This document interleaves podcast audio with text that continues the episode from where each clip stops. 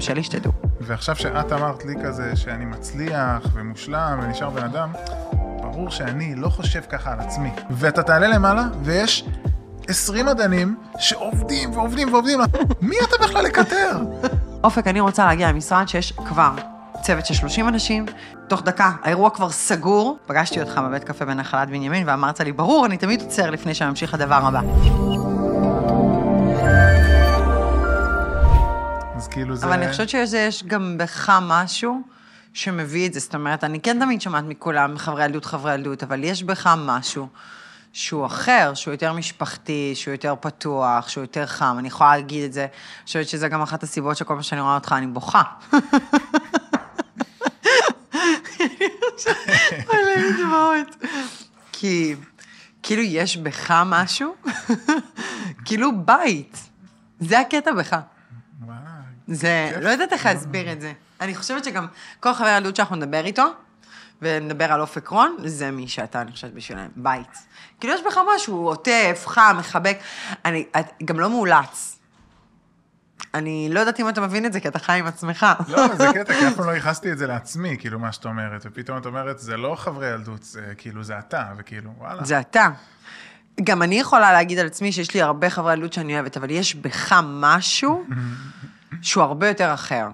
שכשאתה מחבק אותי, כאילו, אני מרגישה באמת בבית. כאילו, אני מרגישה, לא יודעת, ש... שאני יכולה לבקש ממך מה שאני רוצה, שאני יכולה לדבר איתך על הכל, שאתה באפס שיפוטיות, אמ, לב רחב, כאילו, יש... תודה. יש. בך... את האמת שלא כזה אכפת לי. באמת, התוכן כל כך טוב, שזה באמת לא משנה הנוף. אנחנו הולכים להתחיל? רגע, איך אנחנו רוצים להציג אותך, אופק? וואי, מה אני- זה? את תציגי אותי, הנה. אני יכולה להציג אותך איך שבא לי? ברור. אנחנו, טוב, ערב טוב לכולם, צהריים טובים, בוקר טוב, לא יודעת מתי אתם שומעים את הפודקאסט הזה, אני צריכה להציג אותך, ואני חשבתי על זה הרבה. אמרתי, אוקיי, או שאת משננת עכשיו את, ה, את הפרסונה, בסדר, את כל ההיילייטים, או שאת אומרת מה שככה בא לך. מה שבא לך. וואי, אז אני... טוב, כמו שרוב הצופים והעוקבים האדוקים שלי יודעים, אז אני עוברת תקופה מאוד אה, משמעותית בחיים שלי, שעוד שאנחנו נדבר עליה וכבר עולות לי דמעות. ובתקופה האחרונה, אני ככה, אחרי שישבתי תקופה בבית, בדיוק סיפרתי לך את זה מאחור בקפה, ואז אמרתי, "שט, אנחנו לא מדברים, כי הכל צריך לקרות פה. אה, אמרתי לעצמי, אני... תצאי מהבית להיפגש עם אנשים שהם השראה בעינייך. אנשים שעשו דבר או שתיים, אנשים שהיית רוצה לשמוע את דעתם. עכשיו, קשה לי לשמוע דעה של אנשים, כי יש לי בעצמי מלא דעות, ואני קוראת המון ספרים. וכאילו, אתה יודע, למצוא מישהו מהחיים שלך שאתה יכול להרים לו טלפון והשראה, אין לי הרבה כאלה. אמרתי, את מי... אופק רון. אופק רון הוא השראה. זה בן אדם שהוא, מעבר לזה שאתה מצליח, תמיד אמרתי שתהיה ראש ממשלה, למזלנו לא הלכת להיות, כי עשית דברים גדולים מזה. אה, זה בן אדם שהוא אה, אהוב על כולם, מוצלח, ממציא, מחדש, אה, איש משפחה. אמא שלי עד היום רוצה שנתחתן, היא לא הבינה שאתה כבר נשוי פלוס שתיים. נו, מה עם אופק? אמא, הוא נשוי. אה, אני חושבת שכאילו, אם אני צריכה להגדיר אותך, אז אתה כאילו הבן אדם המושלם כזה. כאילו, יש בך הכל. וגם בכל זה יש רוגע, ובכל זה יש מלא מלא מלא טוב. ואתה אדם שהוא השראה, וכשאני מסתכלת על העתיד שלי ולאן אני רוצה להגיע, אני אומרת, אלה הדברים, שזה לא רק על להצליח, זה להצליח ולהישאר בן אדם, זה להצליח ולהמשיך להרים טלפון, זה להצליח ולהמשיך להיות שם בצורה שכמו שאמרת לי עכשיו בקפה, מה אתה עושה היום? היום, הוא אמר לי עכשיו בקפה, כאילו, יצאנו לשתות קפה, היום אני עובר דירה. הוא עובר היום דירה, אמרתי לו, לא הבנתי. הוא אמר לי, היום, אני עובר דירה. אז איך אתה פה? זה בנו צוות, אה, אני ואדווה, של אורזות. הם אורזות הבית. ועצרת. הכל כדי להיות כאן. ברור. רגע, אבל בוא נציג אותך כמו שצריך. תציג לנו את עצמך, אופק.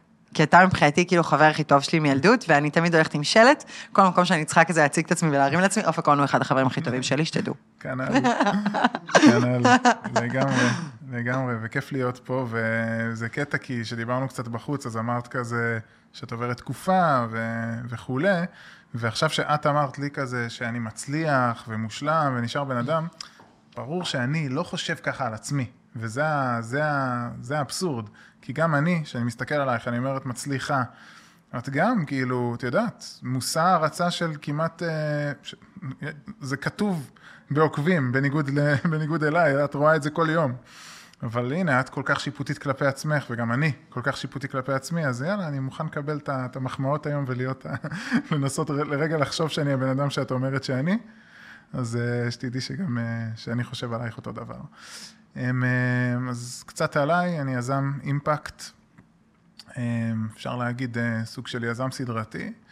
אה, היום אני מנכ"ל אה, ומייסד משותף של סטארט-אפ שנקרא אושי, שזה הסטארט-אפ הראשון בעולם שהצליח לייצר נתח סלמון מן הצומח. עצרו הכל, חבר'ה, הראשון בעולם שהדפיס סלמון. כן, לא בדיוק הדפיס, אבל... זה לא הדפיס? זה היה ככה גימיק בהתחלה להגיד הדפיס, אבל... זה לא- תפס? תראה, עד עכשיו... זה תפס, הנה עד עכשיו... גאון שיווק, גאון. נכון, אבל זה באמת טכנולוגיה חדשה שמאפשרת לייצר נתחים של דג, ואנחנו עושים את זה כי יש אה, הרבה מאוד בעיות סביבתיות אה, ומחירים לזה שאנחנו אוכלים דגים היום מהים, מעבר לזה שהם פשוט נגמרים בים. אה, הזיהומים שהם מייצרים באוקיינוס, הדגים שנכחדים בקצב לא נורמלי ואנחנו פשוט מאבדים מינים, וגם כל השינוע של הדגים אה, סביב הטסות, כדי שנאכל דגים טריים בעולם, זה דברים שמייצרים נזק סביבתי מאוד גדול, ואנחנו בעצם אה, מהווים אלטרנטיבה לאכול משהו שהוא מרגש וכיף כמו דג, נראה כמו דג, ו... נטעם כמו דג, ופשוט הוא לא הגיע מהאוקיינוס, הוא הגיע, מ... הגיע מצמחים. אז רגע, אני אחבר שנייה, אני חייבת לחבר רגע את העוקבים, את הצופים, כי הם בשוק, כי עד עכשיו עשינו פודקאסט אחר, ועכשיו אנחנו עושים משהו אחר, אז אני רוצה כן לחבר, אני אמרתי לך, ואני אומרת כן. עכשיו גם לכם, אני, היה לי איזשהו רעיון, שבמקום שנשב על קפה, ושפשוט נדבר על החיים, אז הכל יהיה מוקלט, כי חבל שאנשים לא ישתתפו בזה, כי יש לך המון אה, מה להציע לעולם, ואני חושבת שהשיחות שלנו יכולות להיות סופר מעניינות. אה, אז אתם ממש זבוב איתנו על הקיר בבית קפה ב-WeWork, לא ממומן. אמ, אז אני אגיד לך מה, אתה רק התחלת לדבר ואני אמרתי, וואו, וואו, מה, איזה שאלה ראשונה אני שואלת. ואני חושבת שככה, כשישבתי בבית ואמרתי לעצמי, נטע, את רוצה לצאת מפה עם ערך, אני בסוף באה לפה אמיתי, בשביל עצמי, אני רוצה עכשיו לגדול, אני בדיכאון, אני ברע. אני ברע ואני משערת. באיזשהו שלב אמרתי, אם אני במקום, במקום הזה, אז כנראה שיש עוד הרבה אנשים שהיו במקום הזה. פגשתי אותך בבית קפה בנחלת בנימין, ואמרת לי, ברור, אני תמיד עוצר לפני שאני אמשיך לדבר הבא. נכון? נכון. אז הדבר הראשון שאני אשאל אותך, וואי, אימא, אתה לא מבין כמה שאלות יש לי לשאול אותך. יאללה, נו. מאיפה מתחילים? ואני אדייק את השאלה ואגיד שאתה הקמת סלמון, סלמון, סלמון, אין לי מושג איך אומרים את זה, בסדר? שהוא כאילו טבעוני, תחליף, שזה מעולם לא היה בעולם. אתה עבדת על זה שלוש שנים, נכון? עכשיו, תקן אותי אם אני טועה, אתה וטכנולוגיה אפס, ואתה ואוכל אפס.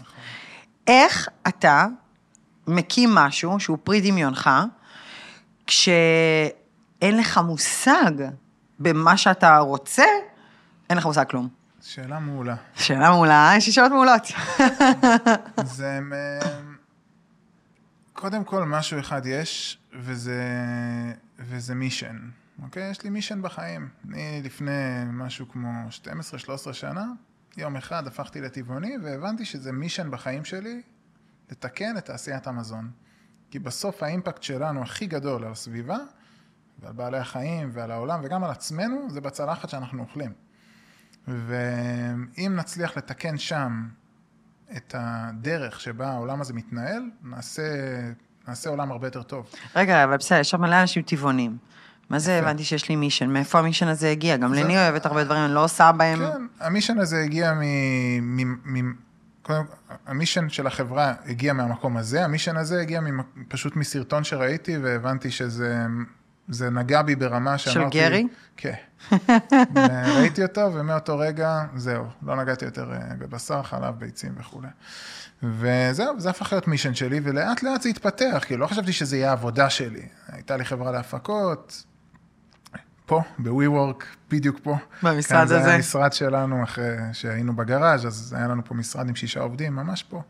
זה סגירת מעגל להיות פה עכשיו. איזה מטרה. והם אה, עם שותף אופיר, ואחרי זה באמת אה, הייתי חלק מצוות שהתחיל, מה שנקרא היום ויגן פרנדלי, והייתי בהתחלה בהתנדבות שם הרבה שנים, ומתישהו הפכתי להיות בוועד המנהל, שזה כבר עם אחריות, ואחרי זה הפכתי להיות סמנכ"ל של הארגון, וזה לאט לאט התפתח אצלי, והבנתי שזה לא רק מישן, זה גם היום-יום שלי, כאילו, זה מה שאני רוצה לעשות.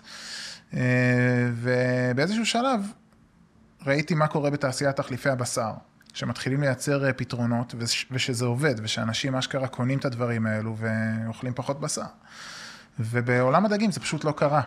וזה פשוט נתן לי את הדחף והרצון לעשות, לפתור את הבעיה הזאת. אז לא ידעתי איך אני עושה את זה ברמה הטכנולוגית, זה נכון, אבל א', הכרתי מאוד טוב את השוק הזה, כי אני כבר הרבה מאוד שנים הייתי בתוך התעשייה דרך העמותה, שעבדתי עם כל מיני ארגונים אחרים ועזרתי להם להנגיש את המוצרים שלהם, אז היה לי את הידע השיווקי בתחום הזה, ולא היה לי את הידע הטכנולוגי.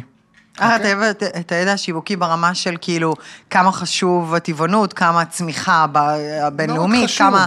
כמה צורך יש בזה, צור, גם שאני, הצורך, כן, גם, מספרים. גם, נכון, היה לי גם מספרים, ידעתי שאם היום נשים על השולחן חתיכת סלמון טבעוני מספיק טוב, אנשים יקנו. עכשיו, זו תובנה שהייתה לי, שאין אותה... דרך הוויגן פרנדלי. נכון. אוקיי, שהוויגן פרנדלי, רק תחבר רגע את הצופים, זה בעצם עמותה, עמותה שהיא תו תקן. בינלאומית, ללא מטרות רווח, שאני אה, חבר, אה, חבר מייסד שלה, לא המייסד, אבל... היית חבר... אבל גם מנכ"ל איזושהי תקופה. הייתי אה, סמנכ"ל של הארגון העולמי, והייתי גם תקופה מנכ"ל של הארגון האנגלי, הייתי אמור לעשות רילוקיישן, התחילה קורונה, חזרתי לארץ okay. אוקיי. וכולי, אז כן, הייתי הרבה, הרבה שנים שם, אני עדיין, עדיין שם mm-hmm. בוועד המנהל. וב, ובעצם, אז הייתה לי את התובנה הזאת, once יהיה דבר כזה, יהיה לזה שוק. עכשיו, זה okay. דבר אוקיי. קטן, אבל הוא דבר גדול, כי אתה, הרבה חברות שמתחילות לעשות מוצר, בסוף מגלות שאין לו קונים. אני מאמין מאוד mm-hmm. שזה מוצר שאם הוא יהיה מספיק טוב במחיר, בטעם ובערכים, יהיה לזה קונים. Okay. זה אוקיי. יעשה שינוי. ואז איך התחלתי? אז בגדול מה שעשיתי זה פשוט ללכת לאוניברסיטאות הכי טובות בארץ. רגע, רגע, שנייה, כן. לפני זה. כן. עכשיו אתה גלשת לי לנושא אחר. המאה וגן פרנדלי, כן. עד הרגע שהתחלת להקים כן. את העמותה. כן. את, סליחה, את, את הסלמון. כן. היה הפסקה ביניהם? או שכבר כשיצאת משם ידעת שאתה הולך לעשות את הסלמון. לא, כשיצאתי אני ידעתי שאני הולך לעשות את הסלמון. אתה ידעת? נו, אתה רואה, אתה הורס לי את החיים, כי אני עכשיו כן. תקועה, אני רוצה לדעת מה עושים בבין לבין. התכוונתי של כאילו, רגע, אל תסיימי פה, תתחילי שם, תקחי איזה חופשה, תעשי איזה משהו רגע לעצמך, כי את הולכת להיכנס למסע חדש. אז זה לא בקטע של אה, תעשי הפסקה, בקטע שאת חייבת לעשות הפסקה כדי לחשוב, אלא יותר תעשי הפסקה, כי את הולכת עכשיו להיכנס לספרינט חדש. אז את צריכה לתדלק את עצמך. טוב, זה... אנחנו נדבר עליך ואחרי זה נדבר עליי, כי יש כן. לי מלא שאלות שאני צריכה בשביל עצמי, ממש פיזית אני צריכה עזרה. סבבה. אוקיי. אז ידעת כבר שאתה הולך לעשות את הסלמון, כן. ואז התחלת לגייס? התחלתי קודם כל לחפש שותפים. שותפים. לחפש עם מי אני, עם מי אני עושה את ה... עם, כמו שאמרת. דבר אחד אני יודע זה איזה מוצר אני רוצה להביא לעולם. Mm-hmm. איך אני מביא אותו, איזה טכנולוגיות, אין לי מושג. אז פשוט התחלתי לטייל באוניברסיטאות. ופניתי לארגון גם שנקרא GFI, שהוא גם ארגון אה, כמו ויגן פרנדלי, רק יותר בתחום של אה, טכנולוגיה. ודרך הארגון הזה ודרך האוניברסיטאות שטיילתי בהם, פגשתי כל מיני דוקטורים, גאונים כאלה, שפשוט חיפשתי את החבר'ה שאיתם אני, גם יש לי איתם כימיה חזקה, וגם שיש להם ידע רלוונטי, שהם יוכלו לעשות סלמון טבעוני. ומצאתי שלושה חבר'ה. הם... אה, מלא שאלות, מלא שאלות. רגע.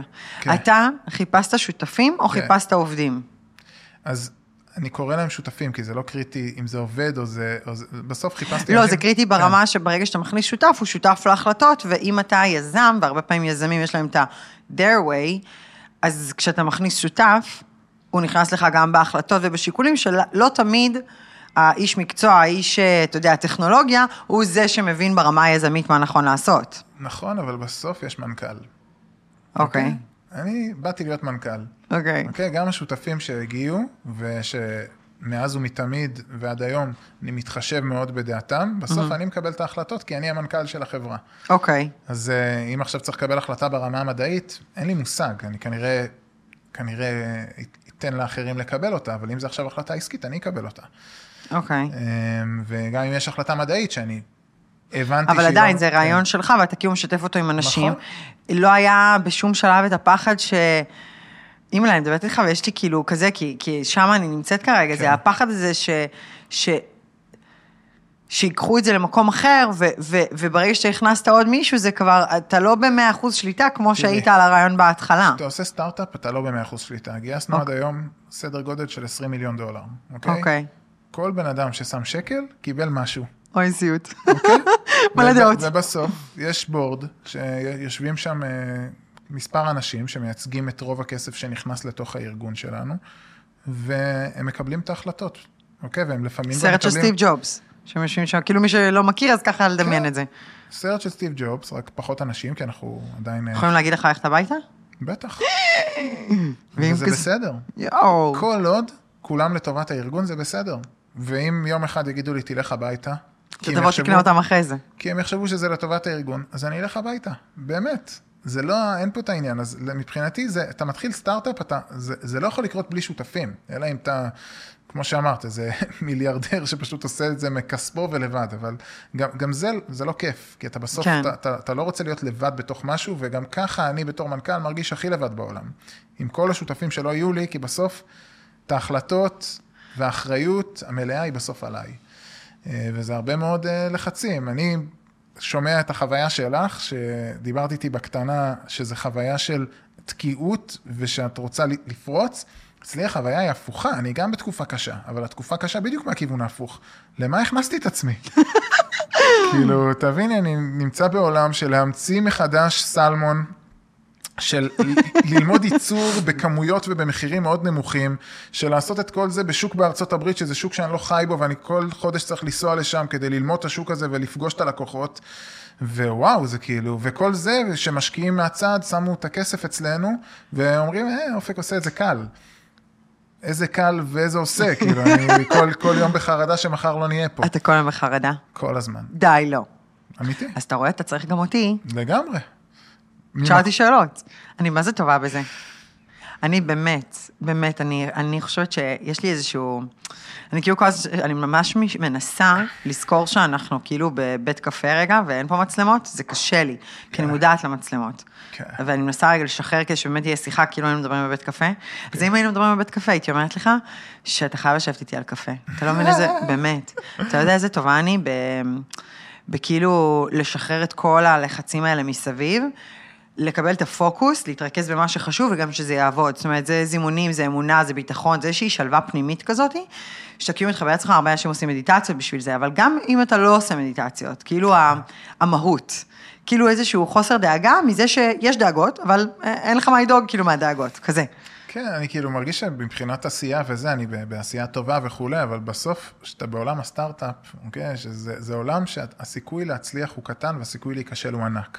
אתה כל הזמן עם הגב לקיר, כל הזמן עם הגב לקיר. וזה מין, ואת כל הזמן הסיכויים נגדך. עד איזשהו שלב שאו שאתה הולך, או שפתאום הסיכויים הופכים להיות לטובתך. אז אתה רוצה להגיד שאתה כל היום נלחם? כן, לא. באמת? זה מלחמה אינסופית סטארט-אפ.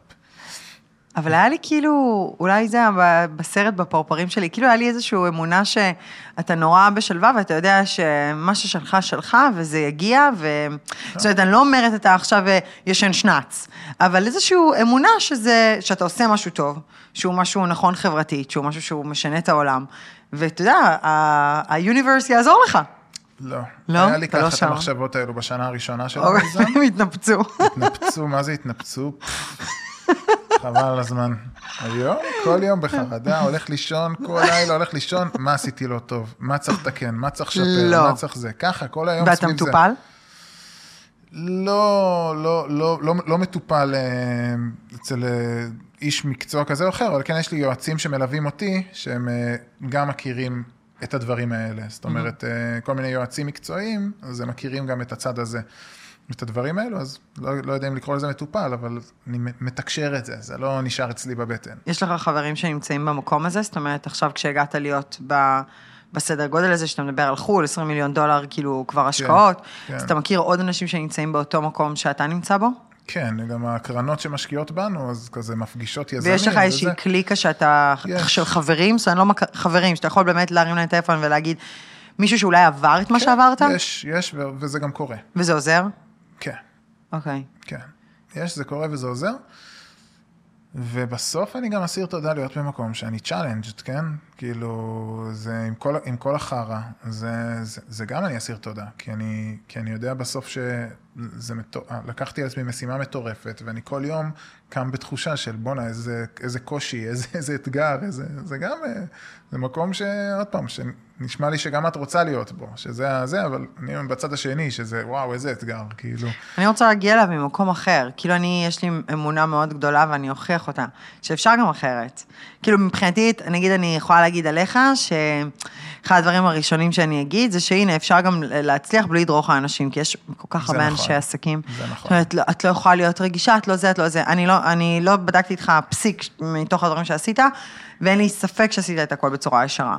אז אתה יודע, מה שאתה מאמין בו זה מה שיקרה. לגמרי. אה, אז אני... יצרתי קהילה, אגב, של כל היזמים בתחום שלנו, שאני עושה, מייצר פגישה בין כל היזמים בתחום של הפודטק, שיש שם גם הרבה חבר'ה שגם מנסים לעשות דברים בתחום של דגים וכולי. חברים, ממש, פעם בחודש נפגשים, אני עושה פעם בחצי שנה off-site יום שלם, יש שם גם חברות שגייסו מאות מיליוני דולרים, כן? ואנחנו פשוט אה, מאוד, זה באמת קהילה שאין את זה במקומות אחרים. וזה כיף, ולגמרי, כאילו, לגמרי, בקטע הזה, אני איתך. לעשות את הדברים אז... ישר וביחד, ו...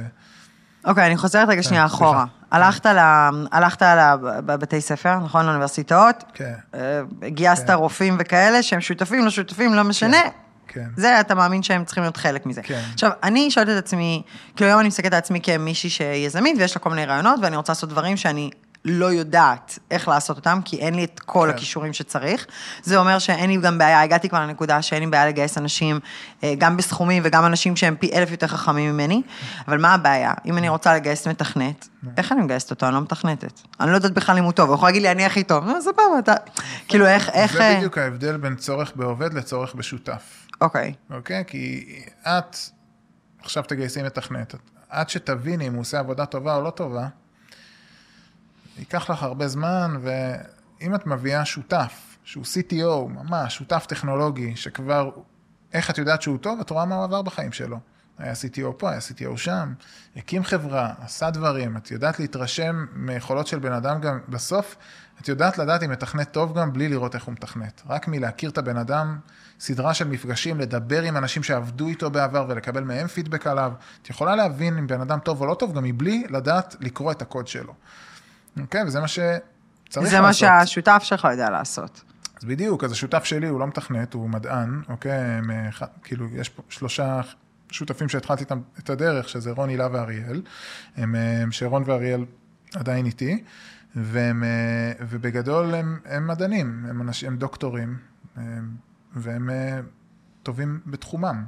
עכשיו כבר יש אנשים שהבאנו שיש להם יכולות שונות מהם, שהיום הם מובילים אצלנו תחומים אחרים. זאת אומרת, שבתחילת הדרך אנחנו ניהלנו את זה אנחנו, באיזשהו שלב הבנו שלצורך העניין, אחד השותפים הוא טוב מאוד במדע, אבל הוא לא טוב בלנהל, אז הבאנו מנהל מדעי, שלא רגע, יכלנו... אז, אז עוד, עוד שלב כן. אחורה. אתה, יש לך רעיון לסלמון, אתה כן. אומר, אוקיי, אני צריך שותפים. כן. הם צריכים כסף. יפה, עשיתי איזה משהו שאני לא ממליץ לעשות, אבל בגדול פשוט נתתי להם הסכמי עבודה. אמרתי להם, היה, היה ראשון במרץ, היה, בשמיני במרץ פתחנו את, פתח, פתחנו את החברה, אמרתי להם, יש לכם פה הסכם עבודה, מהראשון באפריל אתם מועסקים בחברה. ואז חישבתי בראש, אני צריך לגייס כסף עד התשיעי במאי, כי אם הם יעבדו את כל אפריל, בתשיעי במאי צריך לשלם משכורת. שמיני במרץ, תשיעי במאי, יש לי חודשיים לגייס כסף, ככה הם גם, יהיה להם ביטחון, יש להם טופס 101, חתמו, התחילו לעבוד וכולי, הקמנו את החברה. ואמרתי, יש לי חודשיים לגייס כסף. ידעת כבר שאתה מגייס? כן, ידעתי שאני צריך לגייס כסף כדי להרים אה, טכנולוגיה שאף אחד לא הצליח לעשות אותה עד היום. אוקיי. Okay. חברות מזון הכי גדולות לא הצליחו לעשות נתחים. אבל ב-day one, זאת אומרת במרץ. כן, במרץ. זה כבר היה לך את התוכנית אה, עסקית ואת הכל פרזנטציה מצגת? מצגת, כן. היה מצגת. מצגת. כזה סלמון, חבר'ה, שקפים, מספרים. בואי, תוכנית עסקית, עשרה כן, שקפים. כן, אוקיי. ואמרתי, יש לי חודשיים לגייס uh, כסף, הם, אם אני, אם... זאת אומרת, אתה מתחיל את החברה, אין לך כסף בכלל. כן, עוד פעם, הלכתי לבנק לראות שאני יכול לקחת הלוואה אם אני תקוע וצריך לשלם להם בלי שאני גייסתי, כן? אבל, אבל, אבל בגדול לא היה לי כסף.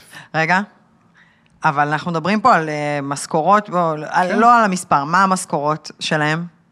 לא. כי אני רוצה שהצופים רגע יתלהבו רגע פה מהאירוע. אני אגיד בסך הכל, המשכורות שלהם, יש משכורות ויש עלות מעביד, כן? כן, כן. אז בוא נגיד עלות מעביד, אז בתחילת הדרך, הייתה אזור ה-100 אלף שקל שלושתם. רק העלות מעביד, לא כולל המשכורות. לא, עלות מעביד, משכורות פלוס הסוציאלי וזה. אז, אז אתה בעצם אומר, ב-day one, כן. אתה כבר 200 אלף שקל, מושקע מכספך, 100 אלף שקל, כן. 100 אלף שקל. כן, כי אמרתי להם, אתם מתחילים לעבוד ראשון באפריל. אה, ראשון באפריל. אוקיי. כזה אז- קומבינה. אוקיי.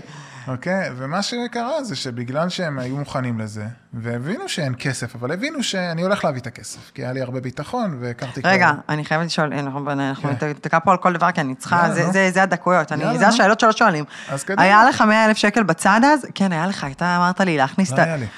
אבל אופק, אתה אמרת לי, זה מעצבן אותי, אני לא אשכח את זה, כשאני עבדתי בג'יימס ברעננה באיזה גיל 20, משהו כזה, אתה התיישבת שם על הבר, ואמרת, הנה, תשימי כסף בביטקוין. אתה זוכר את זה? זה סיפור, אה, סיפור, אה, סיפור פרודיה, הסיפור הזה. מה?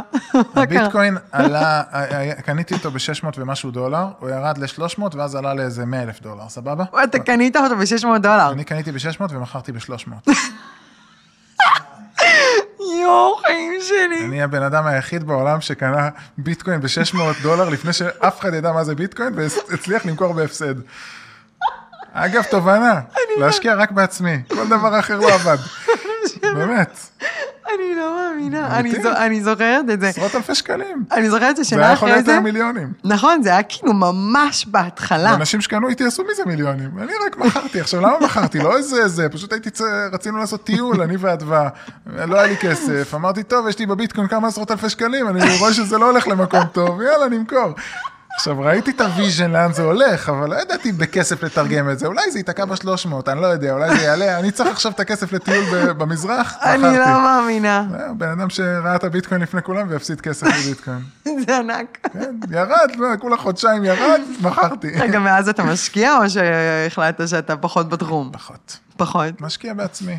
כן, אוקיי, חזרנו לעובדים. אז 100 אלף שקלים שאין לך, כי לא לא השארת את הכסף בביטקוין. לא נשאר כסף בביטקוין, לא נשאר כסף בכלום. היה- לא, הייתי באמת, עכשיו. אמיתי, לא היה לך כסף, לא נזיל. אז אתה כאילו באמת אמיתי לוקח סיכון של 100 אלף שקל, כן. מתחיל. כן. אוקיי.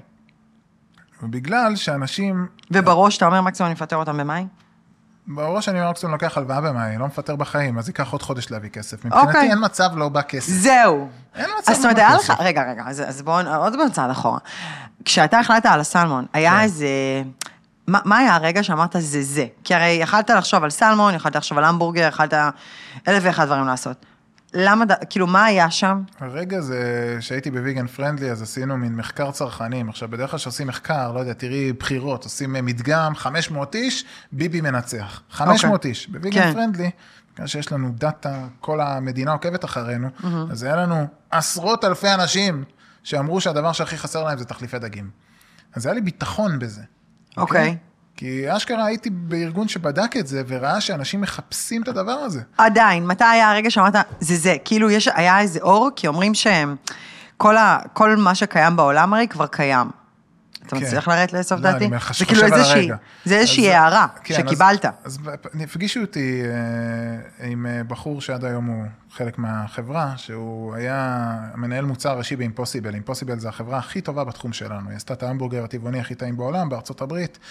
אה, שווה מיליארדים היום, והוא היה מנהל מוצר. Impossible. כן, אימפוסיבל, עשו את. האימפוסיבל.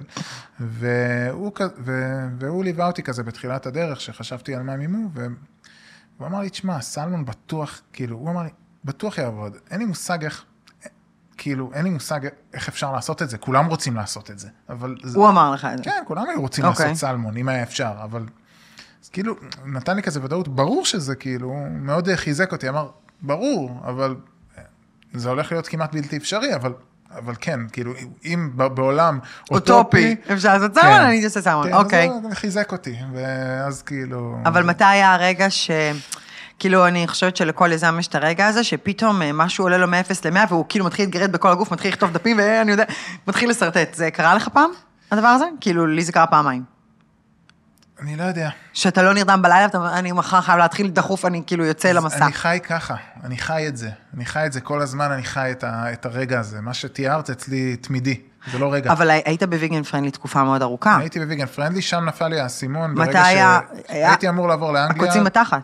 הייתי אמור לעבור לאנגליה, לנהל את, ה, את ה site האנגלי של Vegan Friendly, שהק- שהייתי המקים שלו, והתחילה הקורונה ונתקעתי פה בארץ, ואז הרגשתי כלא. הרגשתי כלא, אמרתי, אני תקוע פה בארץ, אני לא יכול עכשיו לעבור לאנגליה עם משפחה וזה, ו- ו- וקורונה, ולהיות רחוק מכולם, ומי יודע מה יהיה, ואולי כולנו נמות, היינו בחרדות שם. אוקיי, לא באמת ככה, אבל כאילו באמת אה, זה, ושם כאילו הבנתי שעכשיו אני תקוע פה בארץ, אין ברירה. אם אני לא יכול לצאת מהארץ, אני צריך לעשות משהו פה שיצא לכל העולם. אוקיי. ומה היכולות של מדינת ישראל? טכנולוגיה, מדע, המוח שיש פה במדינה. נכון. ואם אני עכשיו עושה איזה משהו אחר, שהוא רק מסתכל על השוק הישראלי, אז, אז זה, לא, זה לא מעניין. אז שם כאילו נפל לי על זה שאני רוצה לעשות משהו בפודטק. משהו אוקיי. שיבוא מפה, שיש יתרון ל- ללהיות פה. כל דבר אחר זה לטוס לחו"ל, מה יש לי להיות פה? אבל אני אומר, וואלה, רעיונות, פיצוחים טכנולוגיים קורים פה בארץ. החברות הכי גדולות, גוגל, אינטל, אפל, פייסבוק, כל הפיצוחים הכי גדולים שלהם קרו, קרו פה במרכזי פיתוח בארץ. אז כאילו, יש פה משהו שרק פה, רק פה אפשר לעשות אותו. אז כאילו, מפה זה כזה היה לי ה-aha moment, שאני כאילו קולט את עצמי תקוע פה בכלא, ואני רוצה לצאת מהכלא הזה. אני רוצה לעשות משהו גלובלי, אוקיי. עם הרגליים פה. אז uh, רק הפודטק כאילו הראה לי את הדרך, ומשם להגיע לדג היה כזה יותר קל כבר. אוקיי. לא ענית לי לשאלה, אבל בסדר, לא נורא. מצטערת. אז 100 אלף שקלים, כן. אתה יוצא לדרך, יוצא, ו... יוצא אה, 100 אלף שקלים אה, ב- כן. שצריך לשלם מתי, ב-9 למאי, יוצא לדרך, ואז פגשתי משקיעים, וכשמשקיעים פגשו אותי, לא היה להם קל. מה זה פגשתי משקיעים, איפה פגשת אותם? יפה, אז בגדול כאילו, הכרתי אנחנו משקיע... פה שלב א', אנחנו עדיין לא. הכרתי, הכרתי משקיע שתיים, כן? ובגדול פניתי אליהם. שהכרת אותם מהוויגן פרנדלי, או קשרים מ- כזה? אחד מהוויגן פרנדלי, ואחד מרעננה, ואחד אה, מחבר של אדווה, אשתי, וכאילו מצאתי איזה כמה שכזה, יש לי קישור אליהם. חלק אישי, חלק זה. ובגדול התחלתי פשוט לעשות להם את אני המצגת. מתלבטת אם לספר איך התחלת עם אדווה. זה כזה לא? קשור, אבל כאילו, אני. לפני כמה ימים הייתי בשרונה מרקט בתל אביב, ו... ואני מסתכלת על איזה שייקים וזה, ופתאום אני שומעת, היי, מאחורה, כאילו, מאחוריי, ואני כזה, לא יודעת למה אני מסתובבת, כאילו, סתם מישהו אמר, היי, לא חשבתי שזה אליי. מסתובבת, ואז אה, בחור אומר לי כזה, רק רציתי להגיד לך שיש לך שיניים מה זה יפות. כאילו, שיש לך חיוך ושיניים יפות, ואני כזה, הראש שלי כזה, אני לא זוכרת שחייכתי. כאילו לא זוכרת את זה. ואמרתי לו, אתה ראית את השיניים שלי? ואז הוא אמר לא, מהאינסטגרם. אני כזה, אה, אוקיי. ואז כזה, אתה יודע, היה awkward moment כזה, ואז אמרתי לו, וואי, אה, כאילו, כל הכבוד, אתה בצבא, ואז אני מסתכלת כזה למטה, אני קולטת שסתם הוא עם דגמח ירוק ונעלי בלנסטון, ואז הוא עושה לי, את תפוסה, אמרתי לו, אתה צעיר. ואז הוא אומר לי, בת כמה, את חושבת?" כאילו, זה, קיצר, ואז הוא אמר לי, אפשר את המספר טלפון שלך. והבאתי לו. יופי. ואחרי זה הייתי חייבת לעלות איזה story ולהגיד, כי אין היום גברים כאלה כבר. טוב, בסדר. long story short, אז פניתי לכמה משקיעים של חברים שלי, עשיתי להם את אוקיי. המצגת, קודם כל נתנו לי מלא פידבק, זה slide לא טוב, תקצר, תעשה פה, תעשה שם, ואני אחבר אותך לעוד איזה משקיע.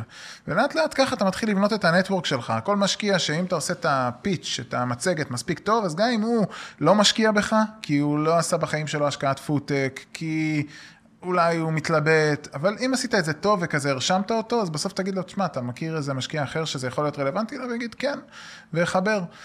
רגע, שנייה, אבל באותו שלב, כמה כסף אתה צריך לגייס? אני בגדול שמתי לעצמי יעד לגייס שני מיליון דולר. שני מיליון דולר בחודשיים? כן, שזה מטורף, נגיד היום אי אפשר לעשות את זה. על רעיון שני מיליון דולר בתחום של הפודטק, אה, ייתנו לך, לא רוצה להגיד מה ייתנו לך, ייתנו לך אוקיי. סטירת לחי במקום יש לי כסף. שאלה, איך ידעת שאתה צריך לגייס נגיד שתי מיליון דולר?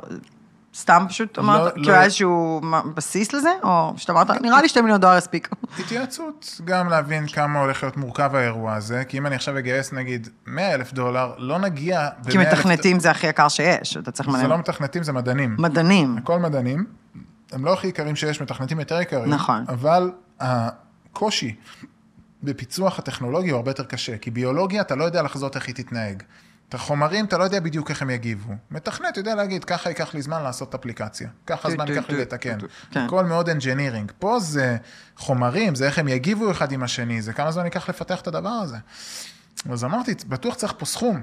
אוקיי? שתי מיליון דולר נשמע וניסיתי טוב. להבין שני מיליון דולרים, זה מה אפשרי היום בשוק, להסתכל על חברות אחרות, מה גייסו, להתייעץ עם יזמים אחרים שפגשתי דרך ויגן פרנדלי, והבנתי ששני מיליון דולר זה מאתגר אך אפשרי. אוקיי? אז, אוקיי. אז הלכתי על זה. התחלתי לפגוש משקיעים, והם פשוט היו בהלם ששלושת המדענים האלו, שכל אחד שם מאמרים בירחונים, הג'ורנלים המדעניים הכי, אה, הכי כאילו מפורסמים, מה הם באו אליי, כאילו, איך הצלחתי לגייס אותם בכלל, הסיפור הזה. וזה מה שהדליק אותם, הצוות. ואיך באמת הצלחת לגייס אותם? צריך לשאול אותם. הם הסכימו לבוא והסכימו לעזוב הם את ה- טבעונים? אז היה להם mission, כל אחד מכיוון אחר, אחד טבעוני, אחת צמחונית ואחד וטרינר, אה, אה, אה, אריאל טבעוני, הילה צמחונית ורון וטרינר, שהוא גם כזה בהתנדבות כזה מטפל בבעלי חיים. זה אנשים שבאמת... שיש להם למה מאוד חזק בתחום ב mission, הזה. וזה כן. למה גם רציתי אותם, כן? אף אחד מהם לא בא ממזון, אבל הם היו מספיק חכמים ומספיק מתחומים משיקים, ומספיק mission aligned, שאני אגיד בואנה זה החבר'ה, וגם ברמה האישית, חבר'ה שראיתי שאנחנו עם ערכים דומים ומסתדרים וזה. והם היו בהלם שהחבר'ה המדופלמים האלו, שכולם יותר גדולים ממני, גם בגיל, גם בניסיון, גם בשכל, גם בידע, הסכימו לעזוב מה שהם עושים ולהצטרף. וזה מה שקנה את המשקיעים, וזה למה הם הסכימו לשים בסוף את השני מיליון דולר, וגם שם יש הרבה סיפורים על מי המשקיע שבסוף שם את רוב הכסף, שזה מישהו שפגשתי באיזה שיעור יוגה לפני, ש... כמה שנים לפני זה, והוא אמר לי, שמור את הטלפון אם יום אחד תעשה סטארט-אפ. קריטי, תספר לי. טוב. אז לא, בצומת אני- שהייתי, כי, אפרופו, כי אחד הדברים, אני, אני תמיד כאילו מזכירה את זה לעצמי, אתה יודע, כי אנחנו תמיד שוכחים. גם, אתה יודע, הבן אדם שאתה פה יוצא מהמעלית, מחייך אליו או לא, הוא יכול להיות אולי לא זה שישקיע בך שני מיליון דולר, אבל אולי הוא יהיה אח של אשתך.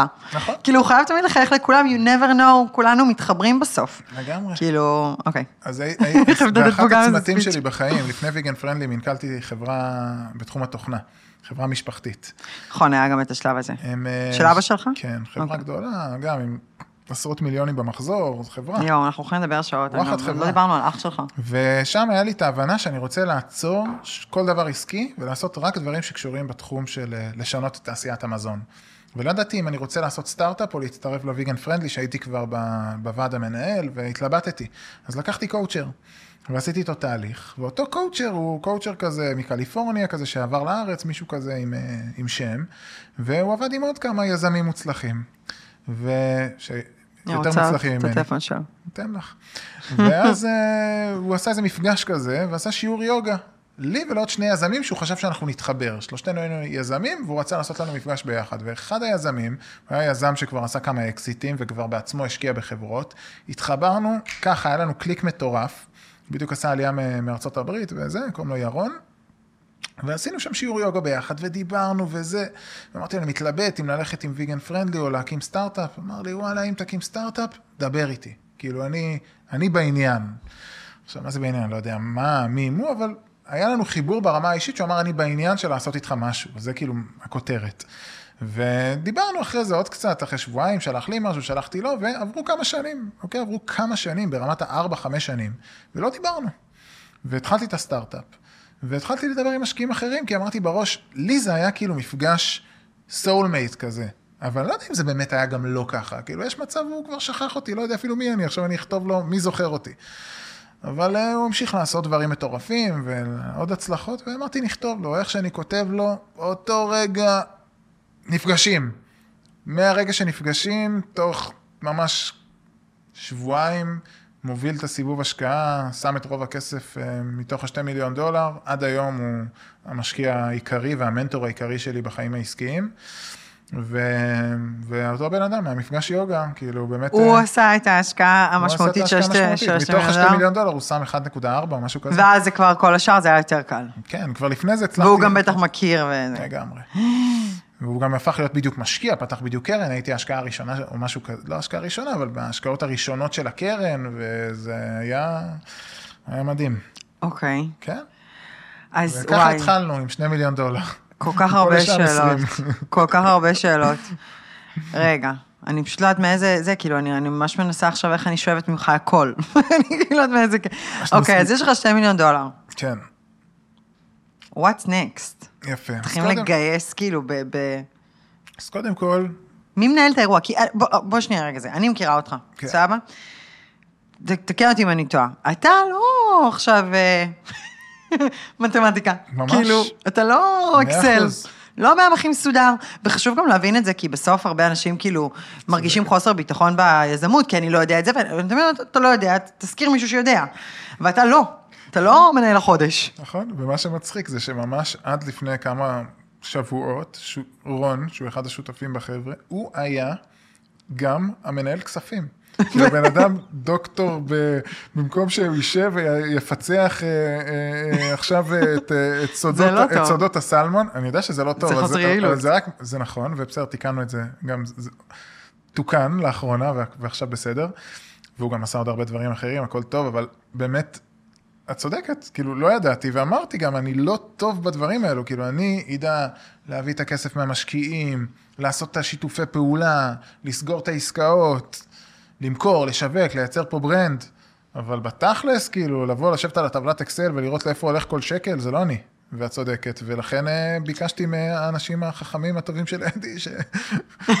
שיקחו את זה ממני. קחו את זה, כאילו, בואו, אם הצלחתם לפצח פה אה, אנרגיה אטומית, אז אה, מה זה בשבילכם עוד איזה Excel? בואו נדבר רגע על אמונות, כי אני נגיד מרגישה, אם אני עכשיו לוקחת את זה רגע אליי, אז אני מתעסקת הרבה, אני רגע אתן שנייה בריף עליי, בסדר, איפה אני נמצאת. אני שלוש שנים יוצרת תוכן, קואוצ'רית, לא, אני לא קואוצ'רית, סליחה, אני התחלתי כקואוצ'רית, יצרתי גם, תוכן. בתחום ההתפתחות האישית, יש לי את הקהילה, שהיום יש לי קהילה בתשלום באינסטגרם, זאת אומרת, יש לי ממש subscription, שבנות משלמות, אתה יודע, per אה, חודש, ואני עושה להם כל מיני לייבים על חיי וכאלה, הם כאילו קצת יותר קרובות אליי. אה, אני יזמית שעושה כל פעם, כאילו מבחינתי מה זה יזמית, אני כל פעם שמה שבא לי אני עושה. בא לי פודקאסט, עושה פודקאסט. בא לי לעשות הרצאה של בינה מלאכותית, כי הייתי בהרצאה של דרור גלוברמן, מפיקה הרצאה של אלף איש, sold out בחמש דקות, כאילו הרצאה של דרור גלוברמן, טוב. כל סינמה עשיתי תמונות. כאילו כזה, אתה יודע, מה שבא לי, עכשיו תגיד לי, נטע בוא נעשה אירוע טבעונים, יאללה בוא, כאילו כזה. ו... ומה שקרה לי בשלוש שנים האחרונות, זה ש... אני כאילו משתפת אותך, כי אני רוצה ש- לשמוע, כי, כי אני חושבת שלי יש איזושהי אמונה מקבילה איפשהו, כי כשמשהו לא עובד, תמיד הבעיה אצלי. וזה אולי בחיווט שלי, אולי, אני כאילו מסתכלת עליך, יש לך גם את אח שלך שהוא יזם מאוד מצליח, נכון? או איש עסקים מצליח. כן. ואבא שלך שגם מקים ועשה וכזה, היה לך איזשהו גב, ואני כאילו out of the blue, אתה יודע שאימא שלי, לא יודעת אם מותר לספר את זה, אבל טוב, לא נספר. אימא שלי, לפעמים היא לא מבינה, כאילו, איך הצלחתי. היא כאילו חושבת שאולי יש מישהו מאחורי הדבר הזה, גבר. כאילו, בצחוק, כן, אבל כן, כזה. ו... ואני חושבת שיש לי איזושהי אמונה מקבילה, כי מה שקרה בשלוש שנים האחרונות, בגלל שאני מאוד מאוד מאמינה בעצמי, אז אני בשלב מאוד מוקדם, כאילו, כשלא היה לי כסף עדיין לשכירות, כבר לקחתי עוזרת אישית, כזה. עכשיו, מי, מי את שתקחי עוזרת אישית, מה, את ביונסה? אמרתי, קודם כל, כן. ודבר שני, אני צריכה לפנות את הזמן שלי לדברים שאני רוצה ליצור. אני לא יכולה להתעסק עכשיו בבוא נקבע פגישה, בזה אני מאח... כאילו, אני הבאתי את העוזרת האישית שלי לרמה שאם עכשיו אני מאחרת, נגיד היום לא הודיעו לכם שאיחרתי, כי העוזרת האישית שלי במילואים. אחרת אתם כולם הייתם יודעים שאני מאחרת. היא כאילו ממש הייתה, כל דבר שאפשר רק להוריד ממני, הייתה מורידה. אה, אז הייתי, הבאתי עוזרת אישית, ואז הבאתי מנהלת פרויקטים, ובקיצור, שלוש שנים אני בלופ. אני מביאה את העובד השלישי, או הראשון מתפטר, אני מביאה את השני, השני מתפטר. זה, הזאתי, אני מפטרת, ההוא מתפטר. ועכשיו אני, עם כל המוטיבציה שיש בעולם, אני יודעת להחזיק את עצמי, אז אני משכנעת עצמי ומשכנעת עצמי, ואני לא נורא, ומזה למדתי, וכל דבר זה כדי ללמוד, וזה שיפר אותי, וזה חידד אותי, וזה ליטש אותי, וזה וזה. והגעתי אחרי שלוש שנים, ואני מאמינה שהמלחמה מעבר לרמה של כולנו, כאילו שזה בא לאחד אותנו, גם ברמה האינדיבידואלית, לכל אחד יש פה משהו שהוא צריך לעבור. אה, אני מרגישה שזה היה המקום ש- שכאילו בכוונה, טאק, קטע אותי, כדי שרגע אני אעצור, אקח עשר צעדים אחורה, אסתכל, ואתה יודע, אסתדר מחדש את הכלי. ואני מרגישה שיש לי איזושהי אמונה מקבילה שם, שכאילו משהו לא סתם לא עובד. זאת אומרת, זה לא סתם שאני לא מצליחה להגיע ל-10-20 עובדים האלה, כי אני מבחינת כמות העבודה, יש כמות עבודה ל-50 עובדים, day one. לא מצליחה להגיע לשלוש. כאילו תמיד כל לא שם, מגיעה בקטע של אה, לא מצליח- לא מספיקה לגייס טובים, או ש... קודם כל לא מצליחה לגייס, טובים. מביאה מגייס, אם יש לך 20 משכורות, זה עובד כאילו עכשיו 20 משכורות? כי- לא, כי אני לא רוצה, אני, זה לא שאני לא, יודעת- אני כבר לא יודעת אם אני לא רוצה או לא טובה או לא זה. אני פשוט, הקפסיטי שלי במוח, אני רוצה בכיף. אני, אין לי כוח לבדוק אם את עשית או לא עשית, או מתי עשית, אני רוצה בכיף, אני, אני בעיה של אמון. כאילו, אני עד לפני ש, שנה וחצי, היו לי שתי בנות כל יום בתשע בבוקר בבית, הן היו חיות אצלי.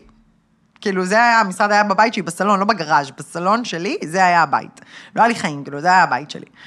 אמ, וכאילו, לא, לא מצליחה לגייס את העובדים, וכשאתה בא ואומר לי, אני ישר הכנסתי אותם כשותפים, כאילו, איפה האמון הזה, איפה, מאיפה זה בא כל כך בקלות?